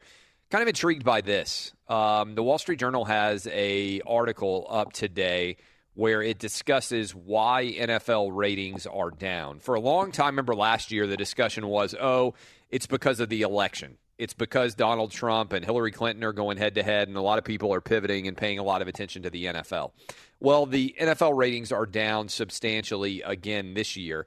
And the Wall Street Journal is kind of trying to figure out why. And I just tweeted out a graphic from this morning's newspaper. I'm one of the old school crew who still gets, I get the Wall Street Journal and the New York Times delivered to my house every day and read the actual physical newspaper. And this is pretty wild. Uh, NBC Sunday night football games in 2016 were down nearly 20%. This year, they're down 5%. CBS Sunday afternoon games were down about 7 or 8% last year. This year, they're down over 10%. Fox Sunday afternoon were down about 5% last year, and they're down about 6% this year. Thursday night football was down over 15% last year. It's down about 5% this year. So they're building off of each other, off of the collapses. And uh, overall, ESPN Monday Night Football was down 20% last year. This year, the ratings are actually up because they gave them a Cowboys game, I think is the reason why ratings are up for Monday Night Football, but they were down 20% last year. You add all this up, and since 2015, the final season before the protests started, ratings are down nearly 20%. That's a precipitous decline. Why is that? Is that because Netflix continues to rise, Hulu, Amazon Prime? Is it because people are turned off by the NFL protesters, multi million dollar athletes not standing for the national anthem? Is it because the quality of the gameplay has declined substantially? This is something we've been talking about for a while, but I think now that we're a year and a half into it, it's a pretty clear indication that the ratings are down. For a long time, there was a debate over, oh, are the ratings actually down? Now there's no debate. The ratings are down nearly 20% off two years ago. Why are the ratings down? I think it's a fascinating question. 877 996 6369. Going to open up the phone lines and let you guys weigh in. Why do you think the ratings for down for the NFL and down so precipitously? Is it Peyton Manning retiring? This is something a lot of people tweet me about. They say, look, Peyton Manning was the most popular player in the NFL. And just like when Michael Jordan left the NBA, there were a lot of people who tuned out of the NBA. Is there a Peyton Manning effect? I, I, I'm genuinely curious. Why are people watching less of the NFL? We've put up a poll question on this before, but I want to hear from you guys. 877 996 6369. We'll take your calls. Close off uh, hour number two. We're also going to touch base with my girl, Hannah Yates, who is down at the Georgia South Carolina game for Outkick this weekend. We're doing a tailgate tour with Outkick and the home loan expert. We're doing some cool stuff down there. She's going to weigh in from Athens and let us know what she anticipates as Georgia gets ready for South Carolina. All that and more. Final segment of the hour. In hour three, we'll touch base with Casey Smith up in uh, Boston, and I will give you all my gambling picks. I got 11 winners for you fact, I'll go ahead and give you two of them right now in the final segment of hour three. Friday night football. I got picks for Friday night football to get you rich. I'm Clay Travis. Thanks for hanging with us on a great Friday in November. This is Outkick, the coverage. What does it mean when Geico says just 15 minutes could save you 15% or more on car insurance? It means you probably should have gone to geico.com 15 minutes ago. Interesting quotes in this Wall Street Journal article that I'm going to have you guys react to. The Wall Street Journal doing a deep dive on why NFL ratings are down. If you follow me on Twitter, you can see that I just tweeted out one of the graphics from that article, which deals with why ratings are down for both 2016 and 2017. 877 996 6369. I'm going to take your calls.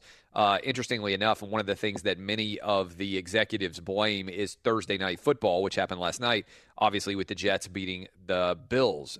Something that has not collapsed has been college football ratings, at least not so far.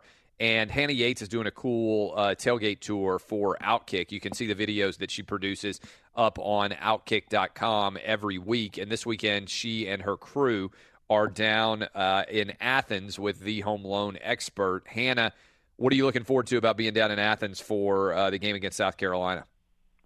Well, I've been to Sanford Stadium before to watch Mizzou play there while I was a student in Columbia, but Georgia wasn't playing remotely as well as they are now. So I feel like these fans are on top of the world with this season's performance, and I can't wait to capture that atmosphere. If you haven't ever been to Athens, you said you've been. I think it's one of the best places in America to go watch a college football game. Athens, Georgia, is just a, a jewel of college towns across this uh, this country. And uh, when you went down there, what did you think the first time that you went and got to sit in Sanford Stadium and watch a game? Did you find it as cool as I do? Oh, I loved it. I think just the game between the hedges, it's fantastic. The the setup that they have there, plus the campus and everything that they set up around the campus leading into the game. Their campus is just so beautiful compared to some of the other SEC campuses that I've seen, and the stadium alone is just it's fantastic. I loved it there. Georgia is now the number one team in the college football playoff, according to the ratings uh, that came out from the committee on Tuesday. They are playing against a surprising South Carolina team that's six and two. Do you expect a close game or a blowout? Uh, I don't expect it to be super close. I hope it's not a blowout. I mean, the way they have it predicted, it's going to be a pretty big difference. But I mean, Georgia's Georgia this season. They're undefeated. They're averaging 42 points per game since that one point escape at Notre Dame. Um, but I don't know. South Carolina. It's not like they're an awful team. You know, they're second in the East, but um, I think Georgia's going to have a solid chance of kind of tearing them apart a little bit. Tell people what you're doing with Outkick this fall and uh, what your schedule kind of is the next few weeks. So basically, we are going to head down um, this weekend, and you guys can reach out to us that way, and we can come and kind of check out some of these tailgates and really just capture the culture of this school. We'll also be covering South Carolina this weekend since we can't make it to their home turf this season. Uh, next weekend, we'll be headed to the Grove at Ole Miss, which I'm super excited about because I've never been there, so only heard stories. And then our last weekend, we are ending at uh, Vanderbilt in Nashville, so your home turf uh, there where you're located now, and we're just excited about it. We've already knocked out 10 schools and looking forward to the rest. Uh, Hannah Yates, you can follow her on Twitter at Hannah Ray Yates. You can also find her if you just go to my Twitter feed and scroll down a little bit. If you guys want to give her tips, if you're going to be in the Grove, if you're going to be in Nashville, if you're going to be in Athens, and you want the Outkick crew to swing by and say hi to you, you can do that. Thanks, Hannah. Thanks, Clay. Appreciate it. That's Hannah Ray Yates. Hannah Yates is going to be on the road with us. They've been doing a good job with the tailgate tour for Outkick and the Home Loan Expert. You can go watch all those videos that are up on Outkick.com. All right, circling back around now. Like I said, college football ratings have not been bad, but the NFL ratings have been tanking. And one of the interesting things is the executives in this article in the Wall Street Journal, in particular, they spent that they are citing the fact that there are too many games that these Thursday night NFL games are starting to cannibalize the overall audience. Now, uh, that is intriguing in and of itself because I do feel that a little bit myself. Because the games start on Thursday, then you've got Friday college football games, Saturday all day college football, then you've got Sunday all day NFL, then you come back with Monday night football. There are five straight days of football. And so by Tuesday, I'm like, man, I'm glad to have a break. And you only have two days. And really, I'm not counting the MAC, but the MAC will play on any day of the week. But you only have two days of the week, Tuesday and Wednesday, where you don't play football games. And so I'm curious for you guys. It's now an unquestioned answer that people are watching less of the NFL. Why are you not watching? We opened up the phone lines. Who should we go to first, Jason Martin? Let's go to Cincinnati and talk to Mike. Mike in Cincinnati. Uh, are you watching less, and if so, why? Yes. Uh, microcosm of last weekend. We had uh, Notre Dame and North Carolina State, and we had uh, Ohio State and Penn State on Saturday night. Super exciting game. Then I had the worst football imaginable with Cincinnati and Indianapolis in the rain on Sunday. Yes. I can't watch the product. And not only that, I have joined the bandwagon of people protesting, people like Michael Bennett, Kaepernick. I don't care about their social views, and these idiots seem to be inclined to tell us more about them. When they ask about my views, then they can tell me about theirs. Otherwise, their product is unwatchable and it all looks the same. There's no team that looks different than another to speak of and it's dreadful to watch after the excitement of college football. Yeah, you're with me. I, I, agree with you, Mike. The college football product, just on the field, let's leave aside the player personal beliefs. The college football product is more entertaining. Do you agree with me on that? Hundred percent. The entire thing is, and the pageantry of it is fun. The rivalries are fun. I mean, they're intersectional things. The teams travel better. I mean, look at the Georgia Notre Dame game. I'm a Notre Dame alum, but look how many of those people came and what a great time they had.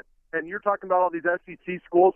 I, I would love to go to an SEC game sometime just because it's a fun environment. There's nothing fun about Paul Brown Stadium or going to Indy to watch a crummy team. There's so many bad teams in the NFL that aren't worth the ticket prices and you know hundred dollar parking fees in LA. You've got to be kidding. No, it's a great call. Look, I watched the uh, the Seahawks and the Texans game, and it was a great game. And why was it so good? Because it felt like a college game. Frankly, the college product is a lot better in terms of enjoyment, I think, right now than the NFL product is. Uh, Nate in Dayton, what's up, Nate? Hey Clay, how you doing, man? Uh, I really liked you on uh, the Rubin report last week. That was very nice. Uh, appreciate um, that. That was a good trip. But Yeah, man. Uh, I think it's the overall product. Um, much like you, I don't. The protests don't bother me. I don't really go to athletes for my moral compass. Um, but I just, you know, you don't know what a catch is. There's too many penalties, too many commercial breaks, and it's just, it's just a weird product now. Yeah, I appreciate the call. I mean, it, look, I mean, there's a lot of bad quarterbacking, and and I think that's made the NFL product often unwatchable. And obviously, injuries to guys like Aaron Rodgers and Deshaun Watson aren't helping that. Alex in North Carolina, what's up, Alex? Good morning. Thanks for having me, Clay. I would say that one confounding variable that's not being considered is that there's a little bit of public disgust about just the nature of football in general. So I think not for the fair weather fan, for the devoted fan, the flag issue is polarizing and you may get less or more viewership. But I think for the fair weather fan or just the average um, not devoted fan, there's some decline in interest in football in general and maybe a little bit of disgust at the rate of injury and the recent report about I think it was 98 or 99 percent of the brains studied uh, of passed away NFL players had symptoms of um, traumatic brain injury or I guess uh, whatever. Yeah, the, no CTE. Yeah, yeah. No, I appreciate the call. Look, I, I, I, I go ahead and load up these phone lines. I'm going to take one more call, but actually, you know what? We got a hard out, so I'm going to say this instead. I will say, if I owned an NFL team right now, I would sell. And the reason why I would sell is because of the call we just got. I think that there is a long range trajectory that is very negative for football. And there are so many people in this country who believe that because something always has been in their lives, it's going to continue forever. But I love to point this out. If I'd been doing sports talk radio in the 1950s, I would have come on and said the three biggest sports in America today are baseball, horse racing, and boxing, and they'll always be the three biggest sports in America. Well, other than the Triple Crown race, maybe some drinking and some gambling, nobody pays attention to horse racing. Boxing has virtually vanished in this country unless you end up putting an MMA fighter in against a actual fighter. Baseball has also declined. Right now, the NFL sits at the top, at the apex of American sports, but the idea that it's always going to be there is absurd. Don't believe me? Look at how quick creative destruction in this country is occurring. Go ask the guys at MySpace what they think about Facebook. Go ask the crew out there at ESPN what they think about their business collapsing. Things change in a hurry right now in America. This is Outkick the Coverage, final hour. Next. Live from the Geico Outkick Studios, 15 minutes could save you 15% or more on car insurance. Visit geico.com for a free rate quote. As well, Duralast batteries designed to stand up to even the most extreme weather conditions. They're built with patented technology to reduce damage due to vibration and deliver the most power during startup. They're proven tough and sold only at AutoZone. Get in the zone, AutoZone. Last night, the Buffalo Bills not in the zone. New York Jets were in the zone. The Jets beat the Bills, get up 34 7, hang on for a 34 21 win. That uh, means that as we move into week nine officially of the NFL season, our playoff picture has been set. Now, don't know what the ratings will be for last night's game, but simultaneously this morning, the Wall Street Journal has a big article about the collapse of NFL ratings, and they're down nearly 20% since 2015 what is the reason for the collapse of those ratings. I tweeted out a picture of the graphic, and we've had this discussion before about why are people watching so much less. It's honestly been a discussion that's been going on a little bit for the past year and a half because last year for a long time people said, "Oh, this has nothing to do with the protests. This has nothing to do with anything other than the actual uh, election." And the fact that so many people in the fall were paying attention to Donald Trump and Hillary Clinton, and as a result, they were watching less of the NFL. Well, those numbers have continued to decline this year. Uh, NBC down, CBS down, Fox down, Thursday Night Football down. The only national broadcast, the only NFL game ratings that are up are Monday Night Football, and really those are just up. My understanding is because the Dallas Cowboys have been on Monday Night Football so far this year. And also, I believe, because one of the Monday Night Football games last year went head to head with the presidential debates. And so, as a result, uh, the numbers were up substantially that week. If you take out that week, I think Monday Night Football is down as well. So, uh, basically, the uh, NFL ratings picture is not positive at all. I open up the phone lines 877 996 6369 to talk about why that is. Uh, my belief is that it's a congruence of many factors. I don't think there's ever one reason why ratings are down. I think the ratings are certainly down because of the protest, and I think also the overall quality of NFL games has declined. And I think that the overall product of live sports on television is under siege by the way that people consume television now. And so you can sit around and just watch the highlights, which are up instantaneously on social media. You can watch a lot of things on Netflix or Amazon or Hulu or whatever other streaming device or just your DVR in a way that you couldn't before. I think there's also a saturation element to this. I think the single most important reason, in my opinion, people don't agree with me, but I think the single most important reason why ratings are down is because the protest. I think that a lot of people are turned off because they see these multi-million dollar athletes and the NFL, which forever managed to avoid politicizing their sport, is now politicized. And I think people want to escape from politics, and so they're going to watch Stranger Things instead. Maybe they only watch their favorite team instead of watching all these other games. We just came off of Thursday night football. I don't think you can discount also the sheer magnitude of games, the the enormity of games that are on now. Thursday night football. Then you got Friday. I got a couple of games that I'm betting on Friday. Uh, I'm going to bet on FAU uh, to cover against Marshall, and I'm going to bet this is early preview here of the gambling picks. I've got 11 for you and I am going to bet on Memphis to cover against Tulsa. But I'm going to pay attention to those games tomorrow tonight uh, in a way that I wouldn't in years past. Saturday, college football all day, every game you could possibly want, about 12 or 14 hours of college football game day. Sunday, games all day long, sometimes starting as early as insanely insanely early with those London games. I woke up last weekend and the game was already like uh, rolling. I couldn't believe it. Usually I'm up early in the morning no way any sports are going on that are dealing with America. And uh, the the London game was already off and running. And then you got Monday Night Football, and a lot of times those Monday Night Football games are not very good. So I do think there is a glut of football out there. I'm going to poll the guys here, but I also want your feedback 877 996 6369. You can only pick one. Why are ratings down? What's the most important factor in your mind, Jason Martin, of why ratings are down?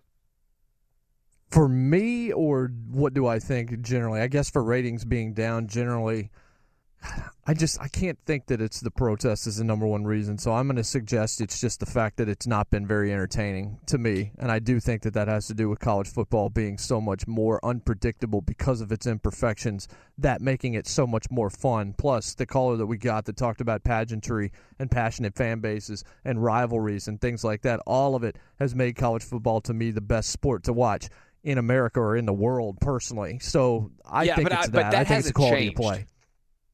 That hasn't changed, and I don't. But the reason why I think it's the protest is I think it's the only thing that's changed. NFL quality of play has been declining for years. The quarterback play in this league has been declining for years, in my opinion. Uh, the overall depth of quarterback play has never been worse than it is right now, and frankly, I think it's going to get worse as we have to deal with the Tom Brady's, the Drew Breeses, the Matt Ryans, all of the, even the Aaron Rodgers is frankly of the world, Eli Manning, even though New York Giants fans might hate him. As those guys give up and retire, I think the next crop of young quarterbacks is not as good. Now, I know Carson Wentz has looked good. I know Dak has looked good. Uh, Mariota has, has shown flashes. Uh, Winston has been not very good this year. I think the older quarterbacks are better than the younger quarterbacks. And so I think that that's a danger to the NFL in general. I said I would sell my stock, I mean, sell my team if I had an NFL team because I think the NFL has peaked. Because I think over the next 20 years, there's going to be fewer and fewer players and fewer and fewer good quarterbacks. And if you don't have good quarterbacks, this league is unwatchable. I don't think the quality of the defensive back play is going to change substantially over the next 20 years. I don't think the quality of linebackers or offensive alignment or anything else is going to decline precipitously. Those those positions are relatively fungible. It's hard to notice if somebody is the best linebacker or the worst linebacker in the league. And frankly, there isn't that much of a gap. The gap between the best quarterback and the worst quarterback in the league is like the difference between being a uh, being a, a, freshman in college and being a uh, a freshman in high school or, or, or vice versa. I mean, there's years of difference, orders of magnitude. It's like playing high school versus playing in the pros. Uh, let's go to uh, L.A. What do you think? You can only pick one reason. Why have ratings collapsed the last two years? Uh, if I had to make a guess, I would say it has a lot to do with how we're consuming the product now. Uh, if it's not my team, I'm watching the Red Zone channel, period. Yeah, and I get that, but the Red Zone channel ratings are not that high. People always say, "Oh, I watch the Red Zone."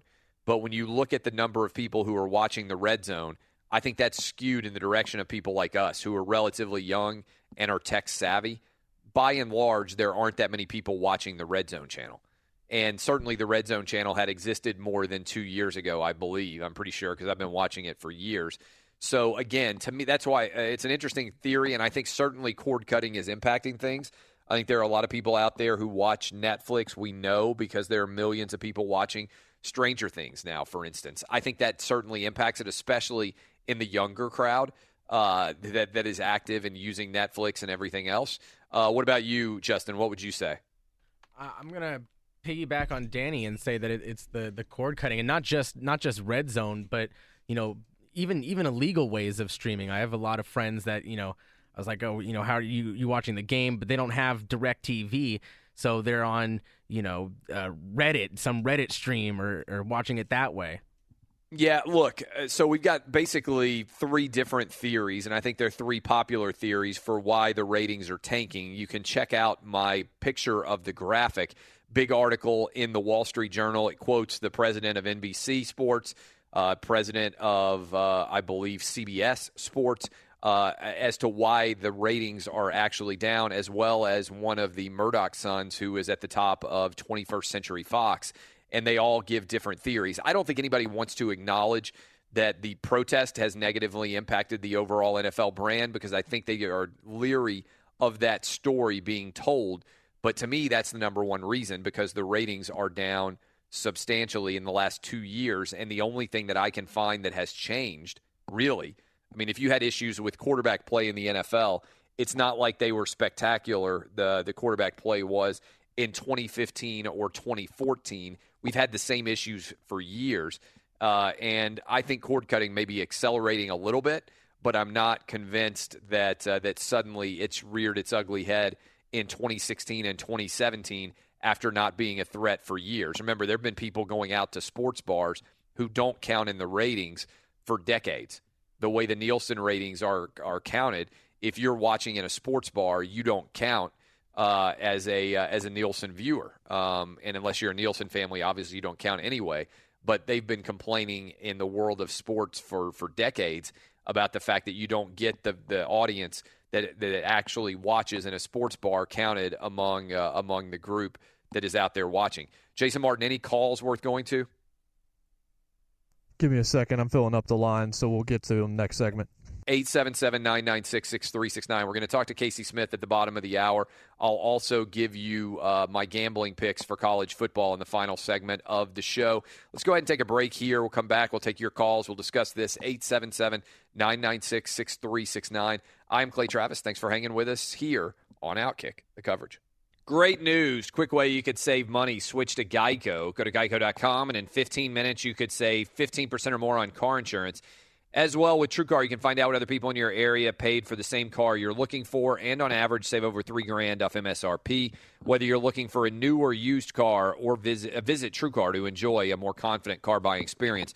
Reacting to a big article in the Wall Street Journal this morning that will get much media attention uh, across the nation, and it's looking at why NFL ratings are down. I tweeted out a graphic: ratings down substantially, nearly 20 percent uh, if you combine the declines in 2016 and 2017. Why is that? Open phone lines 877 996 6369. We go first to, I believe, Bob in Pensacola, Florida. What's up, Bob? Yes, thank you, Clay. So the reason, the real reason NFL ratings are down is because the actual average height of NFL players has decreased over the past five years from six foot two and a half to six foot one. And so because they're shorter and you've got all these game. Because they're shorter, they're actually harder to see on TV.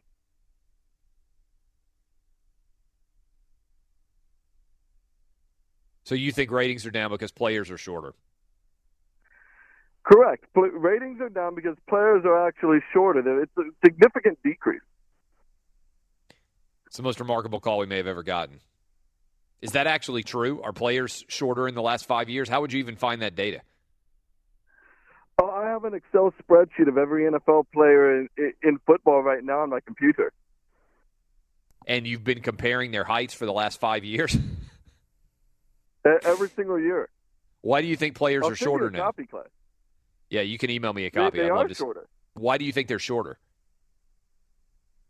Uh, because you've got all these slot receivers. Like players like Jamison Crowder should be banned from the NFL. You're five eight nothing. You shouldn't be playing at a game that's this physical. Appreciate the call. Uh, I, I just I don't even know if this is a real like the, the, the I, I don't even know real call. I have no idea. I'm actually kind of curious on if players are shorter now. What an unbelievable statistic that would be.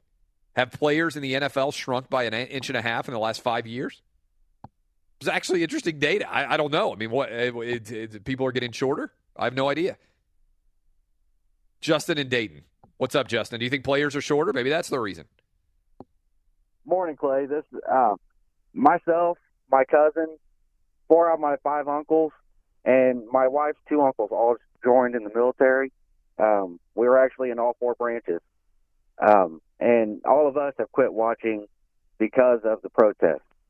And a lot of my veteran friends, most of them have quit watching because of the protest. And then, you know, the few people that I've talked to um, um, that that have actually say that the protests have nothing to do with the people not watching the NFL. Never watched the NFL to begin with. They they're using it more as a political statement, saying it's fine for them to do that as a political statement, rather than saying I quit watching the NFL because of this or I continue to watch the NFL because of the protest. And Yeah. it- well, thanks for people- Yeah, thanks for the service, Justin. And I, I do th- that. That's why I think the change is the protest. When I look for reasons why a something has changed forever, the NFL was on this upward trajectory.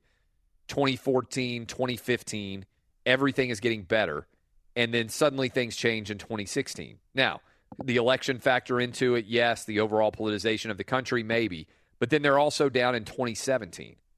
And I think it's got to be connected to the protest because the protest is really the only thing that's changed.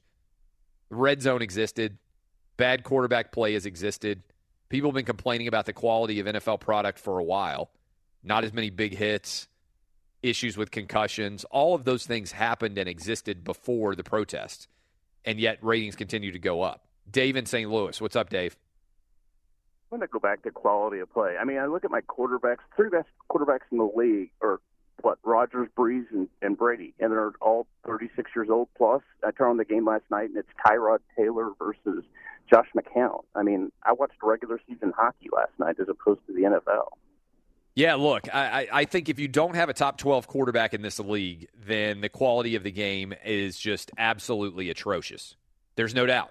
I mean, there is no doubt that that can impact, but I don't know that that suddenly has hit in 2016 and 2017. I've watched a lot of bad quarterbacks play. I've got season tickets. I watched Vince Young play. I watched Jake Locker play. I watched Billy Volek play. I mean, there have been a lot of bad quarterbacks that I've watched from my season ticket seats, and that's just using my own team as an example. Thank God I'm not a Browns fan. Uh, there's obviously been a lot of bad quarterbacks rotating through the league. Robert in Virginia. Robert, what's up? Hey, how's it going, Clay? Uh, I'm living the dream. Uh, I I believe it. I love it. Um, I went to the uh, Martinsville race last week in Virginia, Yep. and a lot of the people that I was talking to down there, you know, diehard football fans said they've been watching for 20, 30 years. Sit there and said that they can't do it anymore because they're tired of you know people inflicting their views, these players inflicting their views upon them, you know, that make no sense. Like uh, Colin Kaepernick's whole thing with you know police brutality and stuff like that. They already knew that there were investigations into everything, but just didn't understand why they were protesting. They just think they were doing it for publicity. But that's really a lot of what I heard down there is they just couldn't stand it because you know they were inflicting their views upon us. Yeah, look, I mean, I think a lot of people will come to sports to escape politics.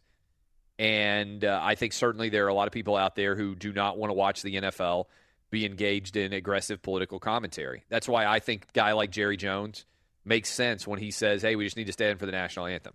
You want to have an aggressive political philosophy. Players have never had more opportunity to do that outside of the time when they're in their uniform and when they're at their work. You got millions of followers on Instagram and Twitter now. You can advocate for anything that you want. You've got millions of dollars. You can make a substantial difference outside of the three hours when your salary is effectively paid. Sean in Fresno, California. What's up, Sean?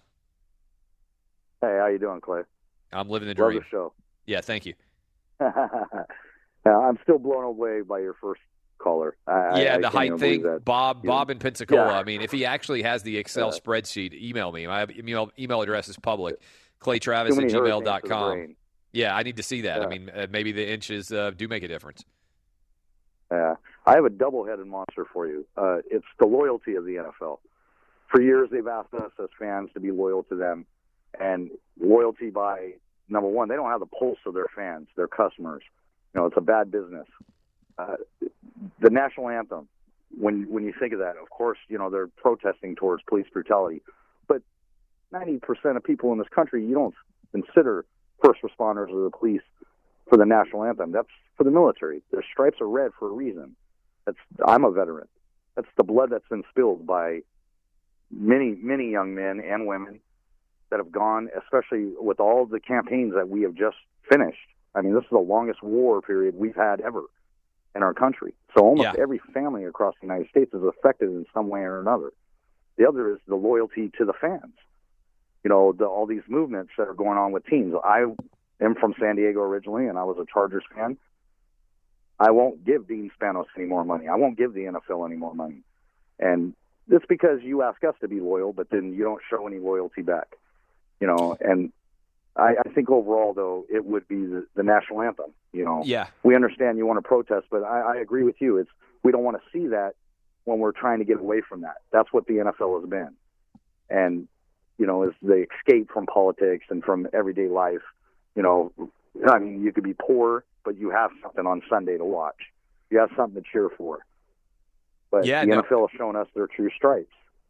I appreciate the call. Good point. Thanks for the service. I, I- I do think that the St. Louis, the San Diego, and soon to be the Oakland communities certainly can be upset over losing their teams, and that I would imagine a lot less people in St. Louis and in San Diego and soon to be in Oakland will watch. I, I think that's probably true. Now, the NFL would probably respond with, hey, we went into LA, which is the nation's second largest media market. That's going to be a net positive to us.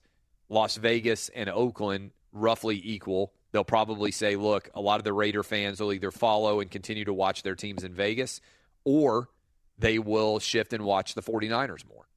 Uh, and in terms of the larger community, I understand if you're a Raiders fan, you're like, I'll never watch the Niners. I hate them. But in terms of the larger casual viewer, which is probably what the NFL is focused on right now because they got their hardcores, uh, that probably is the argument of what they would make as to why the ratings would not change substantially. I know a lot of people in LA. I mean, I spent a lot of time in LA over the years, and Danny G and Justin have talked about this too. A lot of people in LA aren't that happy that suddenly you got the Chargers and you got the Rams, but you also missed the best football games now. So it used to be in LA for the last 15 years or whatever it is. You got the best games on Fox and on CBS. So you got to watch the best possible play.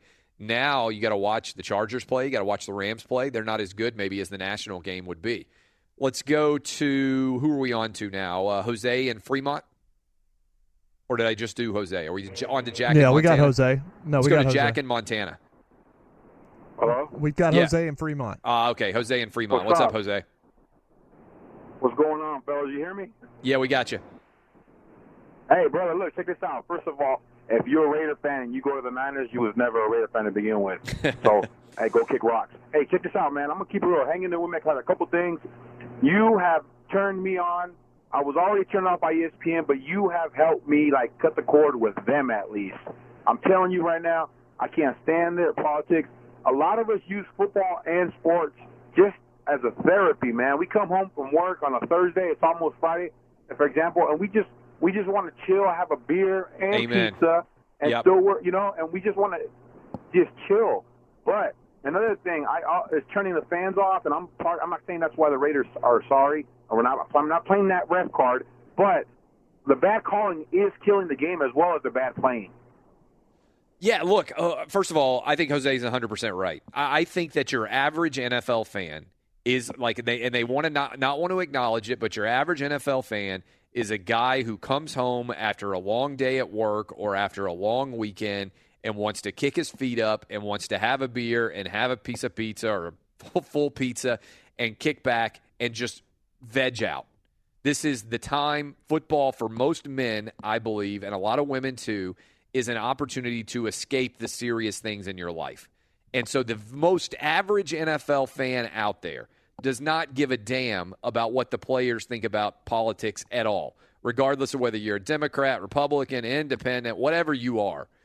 You want to kick back, put your feet up, and for three hours just be entertained. In the same way, when you go watch a movie, imagine if at the beginning of a movie, what whether you would be likely to go to a movie. This is an easy example. What's the most popular movie in America right now? Is it this new Saw movie? The new Saw movie, it'll, is that it'll right? Be, it'll be Thor. It'll be Thor after this weekend. All right, so Thor's coming out. Imagine if before Thor started, right before they, they started the movie Thor, who's the star of Thor? What what dude is Thor? Chris Chris Hemsworth. All right, Chris Hemsworth.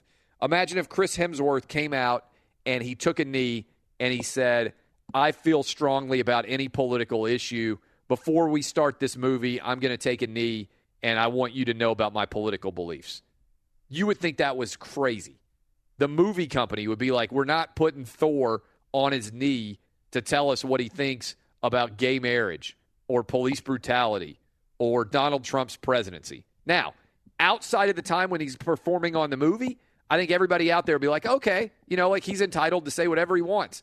He wins an Oscar, he can get up and say whatever he wants. Happens every year. He can get on his Instagram account and he can put up a picture and be like, oh, the environment's being destroyed. I hate Donald Trump. People are like, okay, that's your personal life. But if you're going to see Thor, you don't want to see Thor before the movie starts taking a knee telling you what he thinks personally about the political universe. You're like, dude, I just came to see a superhero. It's just like that with the NFL. People don't want to come and see their star athletes, modern day gladiators, the Thors of sports, taking a knee and telling us what they think about politics. The reason why you go see Thor is to be entertained, to escape from your real life. Superhero movies are exactly that they're an escape. If you went there and Spider Man, right before Spider Man starts, Spider Man takes a knee and he's like, hey, I'm going to pull my mask off now. I want you to see me. And guess what? We got to save the whales, bro. Be like, F that. I didn't come to hear Spider Man tell me we got to save the whales. I came here to see Spider Man kick some ass and entertain me and shoot some spider webs, catch some bad guys. I don't need to know what Spider Man thinks about the whales.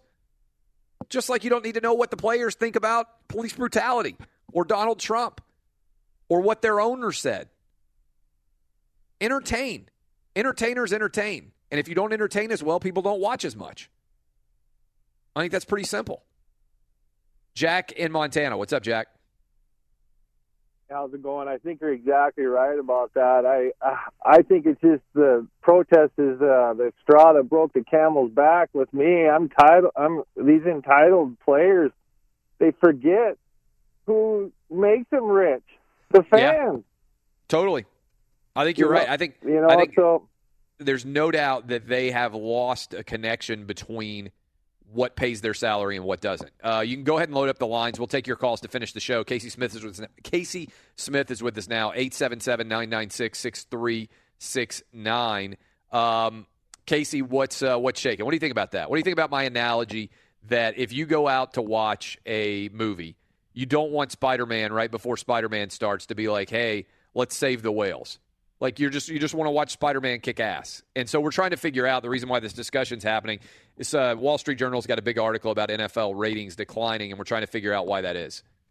Yeah, I completely agree with that. And I know that, you know, everybody's looking for one answer of what it potentially is, why people aren't watching the NFL. But I really think that it's a mixture of a lot of things. And Yeah. then the politics just kind of pushed it over the edge. Because if I'm sitting down to watch a football game, regardless if it's the NFL or if it's college, whatever day of the week it is, I just want to watch sports. I want to sit, I want to drink, I want to eat, and I want to turn my mind off from the crappy things that are going on outside of sports. And I think that's what kind of pushed people over the edge. But I do think that bad quality has played into it. I think millennials not wanting to sit and watch every single game and the fact you can get it on your phone or you can get it on the red zone. I think all of that plays into it. But at the end of the day, politics just aren't supposed to mix with sports as much as they are right now. And I think people are sick of it. You're in uh, the New England area right now, and the Patriots seem to have righted their ship at least a little bit. Can you tell a difference in perception? Is New England getting its swagger back? I think so. I think that the biggest thing this week that happened was because they traded Jimmy Garoppolo away, and everybody assumed, well, that means Tom Brady's just not going anywhere anytime soon. I mean, at one point this week, there was not a backup quarterback on the roster. So obviously, that wasn't going to be the case going into an actual game after the bye week. But all that said to everybody around here and everybody who likes the Patriots is that, well, Tom Brady's as good as he's ever been at the age of 40. And that's going to help fans think, okay, this team is on the right path. Now, Brian Hoyer being the backup quarterback and watching guys like Deshaun Watson and Aaron Rodgers go down doesn't give me the confidence that if Tom Brady gets hurt, uh, the Patriots are going to be able to go anywhere. But absolutely, I mean, it's Bill Belichick. It's the greatest quarterback of all time. I think people around here are very confident in that. And seeing Jimmy Garoppolo go away sparked a lot of conversation of just how long Tom Brady's going to be in Jersey in New England. Is Jimmy Garoppolo, as my friend Pat Muldowney put on Twitter, the most attractive man to ever be traded? I mean, yes, it's in the New England Patriots football team, the most attractive team in professional sport. I mean, really, you could like go down and look at all of these guys and be like, oh my God, like this is like GQ model up here in New England. But yeah, Jimmy Garoppolo, like I saw a really funny tweet, like all the girls like sliding in his DMs in San Francisco. Like, you know, his social media blew up once that trade happened. Absolutely no question. There's no doubt at all. We're talking to Kayce Smith. Follow her on Twitter at K A Y C E Smith. All right, I want to take you. You are a Dallas Cowboy fan. You grew up in the state of Texas, despite the fact that you live in Boston now. Do you follow this Ezekiel Elliott court case closely? Because I got to be honest, even as a lawyer, I've tuned out on it because there have been so many proceedings and so many movements uh, so far. Are you aggressively following whether or not he's going to be able to play? No, I can't anymore it's just become so back and forth. Like I get the alerts on my phone, okay, he's not playing, then he is playing. And it's just become a thing to me like the NFL wants to get domestic violence right, or they say they do. Whether they do or not, you know, is to be determined. But to me, it's taking a domestic violence case and kind of making it a clown show. Like you either do or don't have enough evidence to suspend him. Why are we going through this back and forth? And as a Dallas Cowboys fan, look, if he hurt her, if he hurt Tiffany Thompson, I don't believe that he should be playing in the NFL. I don't think anybody should. But if he didn't, and if there's not enough evidence, just get this over with. Like I just don't understand why you know the NFL goes through this when court cases don't do this. You're a lawyer. This is ridiculous, right? They can't continue to handle stuff like this, whether it's Deflategate or something more serious like this. It's just making a mockery of what it's supposed to be doing. Well, I'll tell you this. I mean, it has gotten so complicated that I can't even tell you where this case is procedurally right now, and I'm lost. And if I'm lost and I'm a lawyer, I can't even imagine what the average fan out there, like you said, getting alerts on their phone every other day about a different ruling. I can't even keep up with what status of the case we're in right now without going back in and reading probably for 30 minutes to remember all the different procedural steps that we've been through so far. All right, sticking in Texas the A&M, your beloved Aggies, looked awful against Mississippi State. This weekend, they've got Auburn. Is this Kevin Sumlin's last stand? Yeah, I mean, awful was putting it very nicely. Like they look like garbage. And here's the thing: every single year we talk about this uh, in the SEC, and if you're an A&M fan, like the, if A&M can't win out in October and November, then he's probably going to lose his job, and somehow he's back the next year. But I don't think that they've won an SEC West game at home since like oct- early October of 2015, maybe.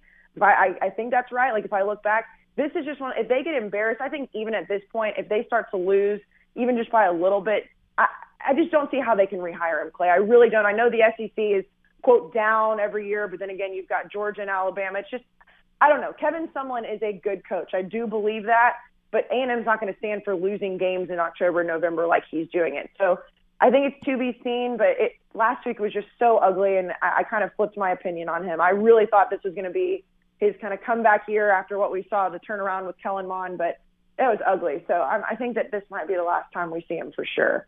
We're talking to Kayce Smith, K A Y C Smith on Twitter. Gordon Hayward got injured early in the season, obviously, yet the Celtics have still played really well. Are they the best team in the East right now? Right now, yes. And here's the thing: the, like they call them the green teamers up here, the big time Celtics fans. Like they're delusional, anyways. And look, they're playing really well. It's only eight games into the season, and Kyrie Irving looks exactly the way he should, and the young guys are playing great. But we all know that when the playoffs come around, LeBron James is going to be LeBron James, and more than likely they're going to be the best team. Now, the only thing that I can maybe say is that LeBron is checked out he wants to go to LA or Houston or wherever. They're playing the best basketball right now, but I'm not ready to step up and say that they're they're the best team in the East and will become the playoff time because again, if you have LeBron, more than likely you've got a straight ticket to the finals. Outstanding as always, Kayce. We'll talk to you next week. Enjoy the life in Boston, and good luck to the Aggies this weekend against Auburn. All right, thanks, Faye. Uh, that's Kayce Smith. We'll talk to her next week. Final segment of the show. I'm going to give you your gambling picks so you can go 11 and 0, and I'm going to tell you uh, get these calls about uh, reacting as well. I'll get to all of that. Final segment of Outkick here on a great Friday in November. What does it mean when Geico says just 15 minutes could save you 15% or more on car insurance? It means you probably should have gone to geico.com 15 minutes ago. Let me give you the picks. Going 11 and 0. I'll get to them quick and then I'll get to your calls. Give me the music, boys. Guess who's back? It's time AKA Mr. Make It Rain on them. for Clay Travis to make us rich. I'm rich. Including the legendary, famous, well known talk of the town most celebrated I'd buy that for a dollar. Blood Bank Guarantee. We're going 11 and 0, boys and girls. Starting on starting on Friday night. FAU minus seven and a half tonight against Marshall. Take the Fighting Lane Kiffins. Memphis at Tulsa. Take Memphis minus 12. Ole Miss at Kentucky. The over 62, 63, wherever it is. Ohio State at Iowa. I love Iowa plus 18 in this game. Way too high. Western Kentucky plus nine and a half at Vanderbilt. Texas plus seven at TCU. I think Tom Herman finally gets a signature win after three straight tough losses against big time top 10 opponents. Lost by U- lost to USC by 3 in overtime, Oklahoma by 5, Oklahoma State by 3. South Carolina at Georgia, the Bulldogs and the over and I'm on Virginia Tech to beat Miami and in their undefeated streak and the blood bank guarantee boys and girls. Mizzou is going to whip the crap out of Florida this weekend in Columbia. Oklahoma, Oklahoma State, the over 75. That is the gambling picks this week. Great email that just came in. Uh, I wanted to read this. I think it's good. Then I'm going to try to finish off with your calls. Be fast on the calls so I can get to as many of you as possible. Uh, Jeffrey writes, I can't speak for everyone except myself. Big reason why I purchased the NFL Sunday ticket four years ago was to watch storylines play out. Would Peyton Manning be able to come back from surgery and play at a high level without his head falling off? Would Tim Tebow summon the gods and pull out another unlikely win? Would RG3 make an unbelievable unbelievable play that I couldn't wait to see on SportsCenter? Would Johnny Manziel pull his wizardry and finish a touchdown run with a money sign? Today, what are the headlines? Are the Patriots still deflating balls? Will Judge Goodell suspend Zeke Elliott? Will players stand for the national anthem? Storylines have shifted from players, however good they were, at least they drew an audience and intrigue, to off the field semantics that NFL audiences have never cared about. I still have Sunday ticket primarily because my wife's Lions aren't on national TV, but I'm not watching as much on Sundays because I don't care to see Tyrod Taylor take on Josh McCown or any other irrelevant mess. I think that's pretty well said. I think there has been a shift from the storylines about the players, what they're going to do on the field, to what the players are going to do off the field. Let's go to Andre in Santa Cruz. What's up, Andre? Hello, how you doing this morning? Uh, just calling in. Just want to say it was about framing the narrative. Uh, you look at the NBA, and there's more players that are loo- looked at as this in a positive light. On the NFL side, they do a terrible job of marketing players because it's more about the money going back into college, trying to get the cheapest player and replacing stars.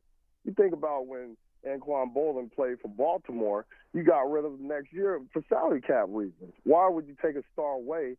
And now the owners are paying the price. No one wants to go to a game and see players that nobody knows. So when Colin Kaepernick takes uh, a knee, he's seeing it a negative light because they haven't put him in a positive light to make that message, to have the leadership to say, okay, let's put uh, uh, police union chief in a room with Ka- Kaepernick with well, President I, pre- Trump. I appreciate the and call, Andre. I, I think I think the smart thing, for the call, I think the smart thing to do would have been to not allow this to happen to begin with. And the NBA was really smart. They require all their players to stand for the national anthem, and I haven't heard anybody talking about the players re- being forced to stand for the national anthem as part of their collective bargaining agreement. The NFL should have had this in the collective bargaining agreement. Then they could have fined Colin Kaepernick, and everybody would have said, look, it's a rule. He signed up for it. I don't hear anybody criticizing the NBA for this rule. NBA's got a majority minority league, even more so than the NFL does. Everybody stands for the national anthem. Will in Atlanta. What's up, Will? Hey, what's up, dude? How are you? Excellent. Good. Um, real quick, just wanted to say I think that the snowball started with the protests and all that crap, and but I don't think that's the real deal. I think that the real deal is, is that the stars of the league, excuse me, the stars of the league are going down and going down quickly.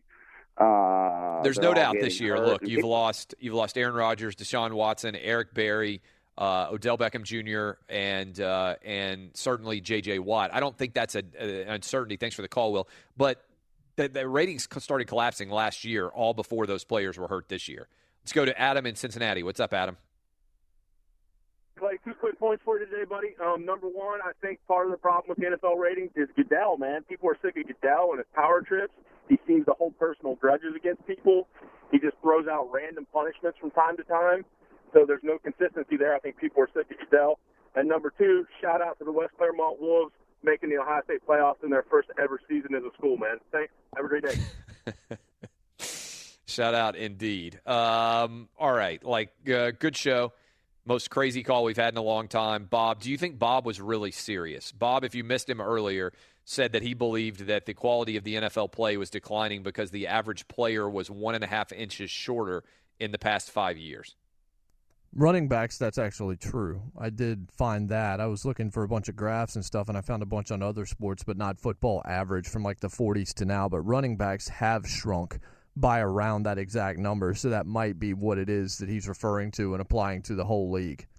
I don't know if he was. I thought it was a joke at first too. It absolutely blew my mind. But he made the point exactly the same way when he was on the air, and when he. I made him mention it to me twice so that I heard it correctly, and he didn't crack a smile or crack a joke. So if it was a fake call, it was better than most. Sure sounded like one though, because that's the most insane thing I've ever it's, heard. It's a unique theory. I got to give Bob in Pensacola credit. I mean, nobody has ever pointed out that the television ratings are down and that it has coincided with the average NFL player, according to Bob's spreadsheets, becoming shorter. So, what if there was a correlation? What if taller guys play football better and the NFL's just missed that correlation forever? Oh, man. What an unbelievable week. Thank you guys for supporting Outkick. We'll be back on Monday breaking down all the action. Get rich with the picks here on Outkick. Oh, oh, oh, O'Reilly. You need parts? O'Reilly Auto Parts has parts. Need them fast? We've got fast. No matter what you need, we have thousands of professional parts people doing their part to make sure you have it. Product availability. Just one part that makes O'Reilly stand apart. The professional parts people. Oh, oh, oh, O'Reilly Auto Parts. At Bet365, we don't do ordinary. We believe that every sport should be epic. Every home run, every hit, every inning, every play. From the moments that are legendary to the ones that fly under the radar. See for yourself when you sign up today and get $150 in bonus bets when you bet just $5. Whatever the sport, whatever the moment, it's never ordinary at Bet365. 21 plus only must be present in Ohio. If you or someone you know has a gambling problem and wants help, call 1-800-GAMBLER. Terms and conditions apply. Top Thrill 2 is like no other course. Two 420 foot vertical speedways, three launches. All right, let's talk strategy. Copy that, driver. Go for maximum acceleration off the start. Roger that. You've got a short straightaway to push from 0 to 74 on the first vertical speedway. And what about the rollback? Rollback will set you up for an explosive reverse climb 420 feet in the sky so you reach 0 G's in total weightlessness. 420 feet of straight up speed. Let's get it. Top Thrill 2, the world's tallest and fastest triple launch strata coaster. Get your tickets at cedarpoint.com.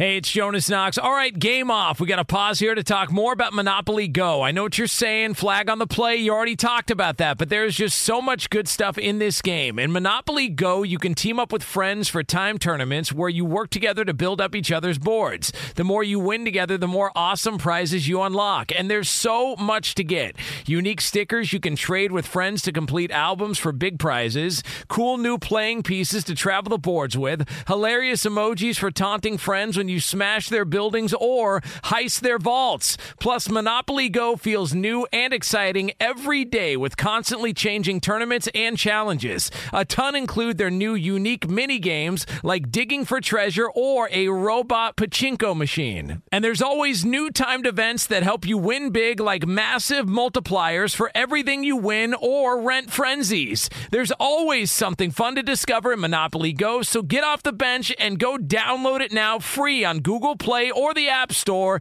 Game on!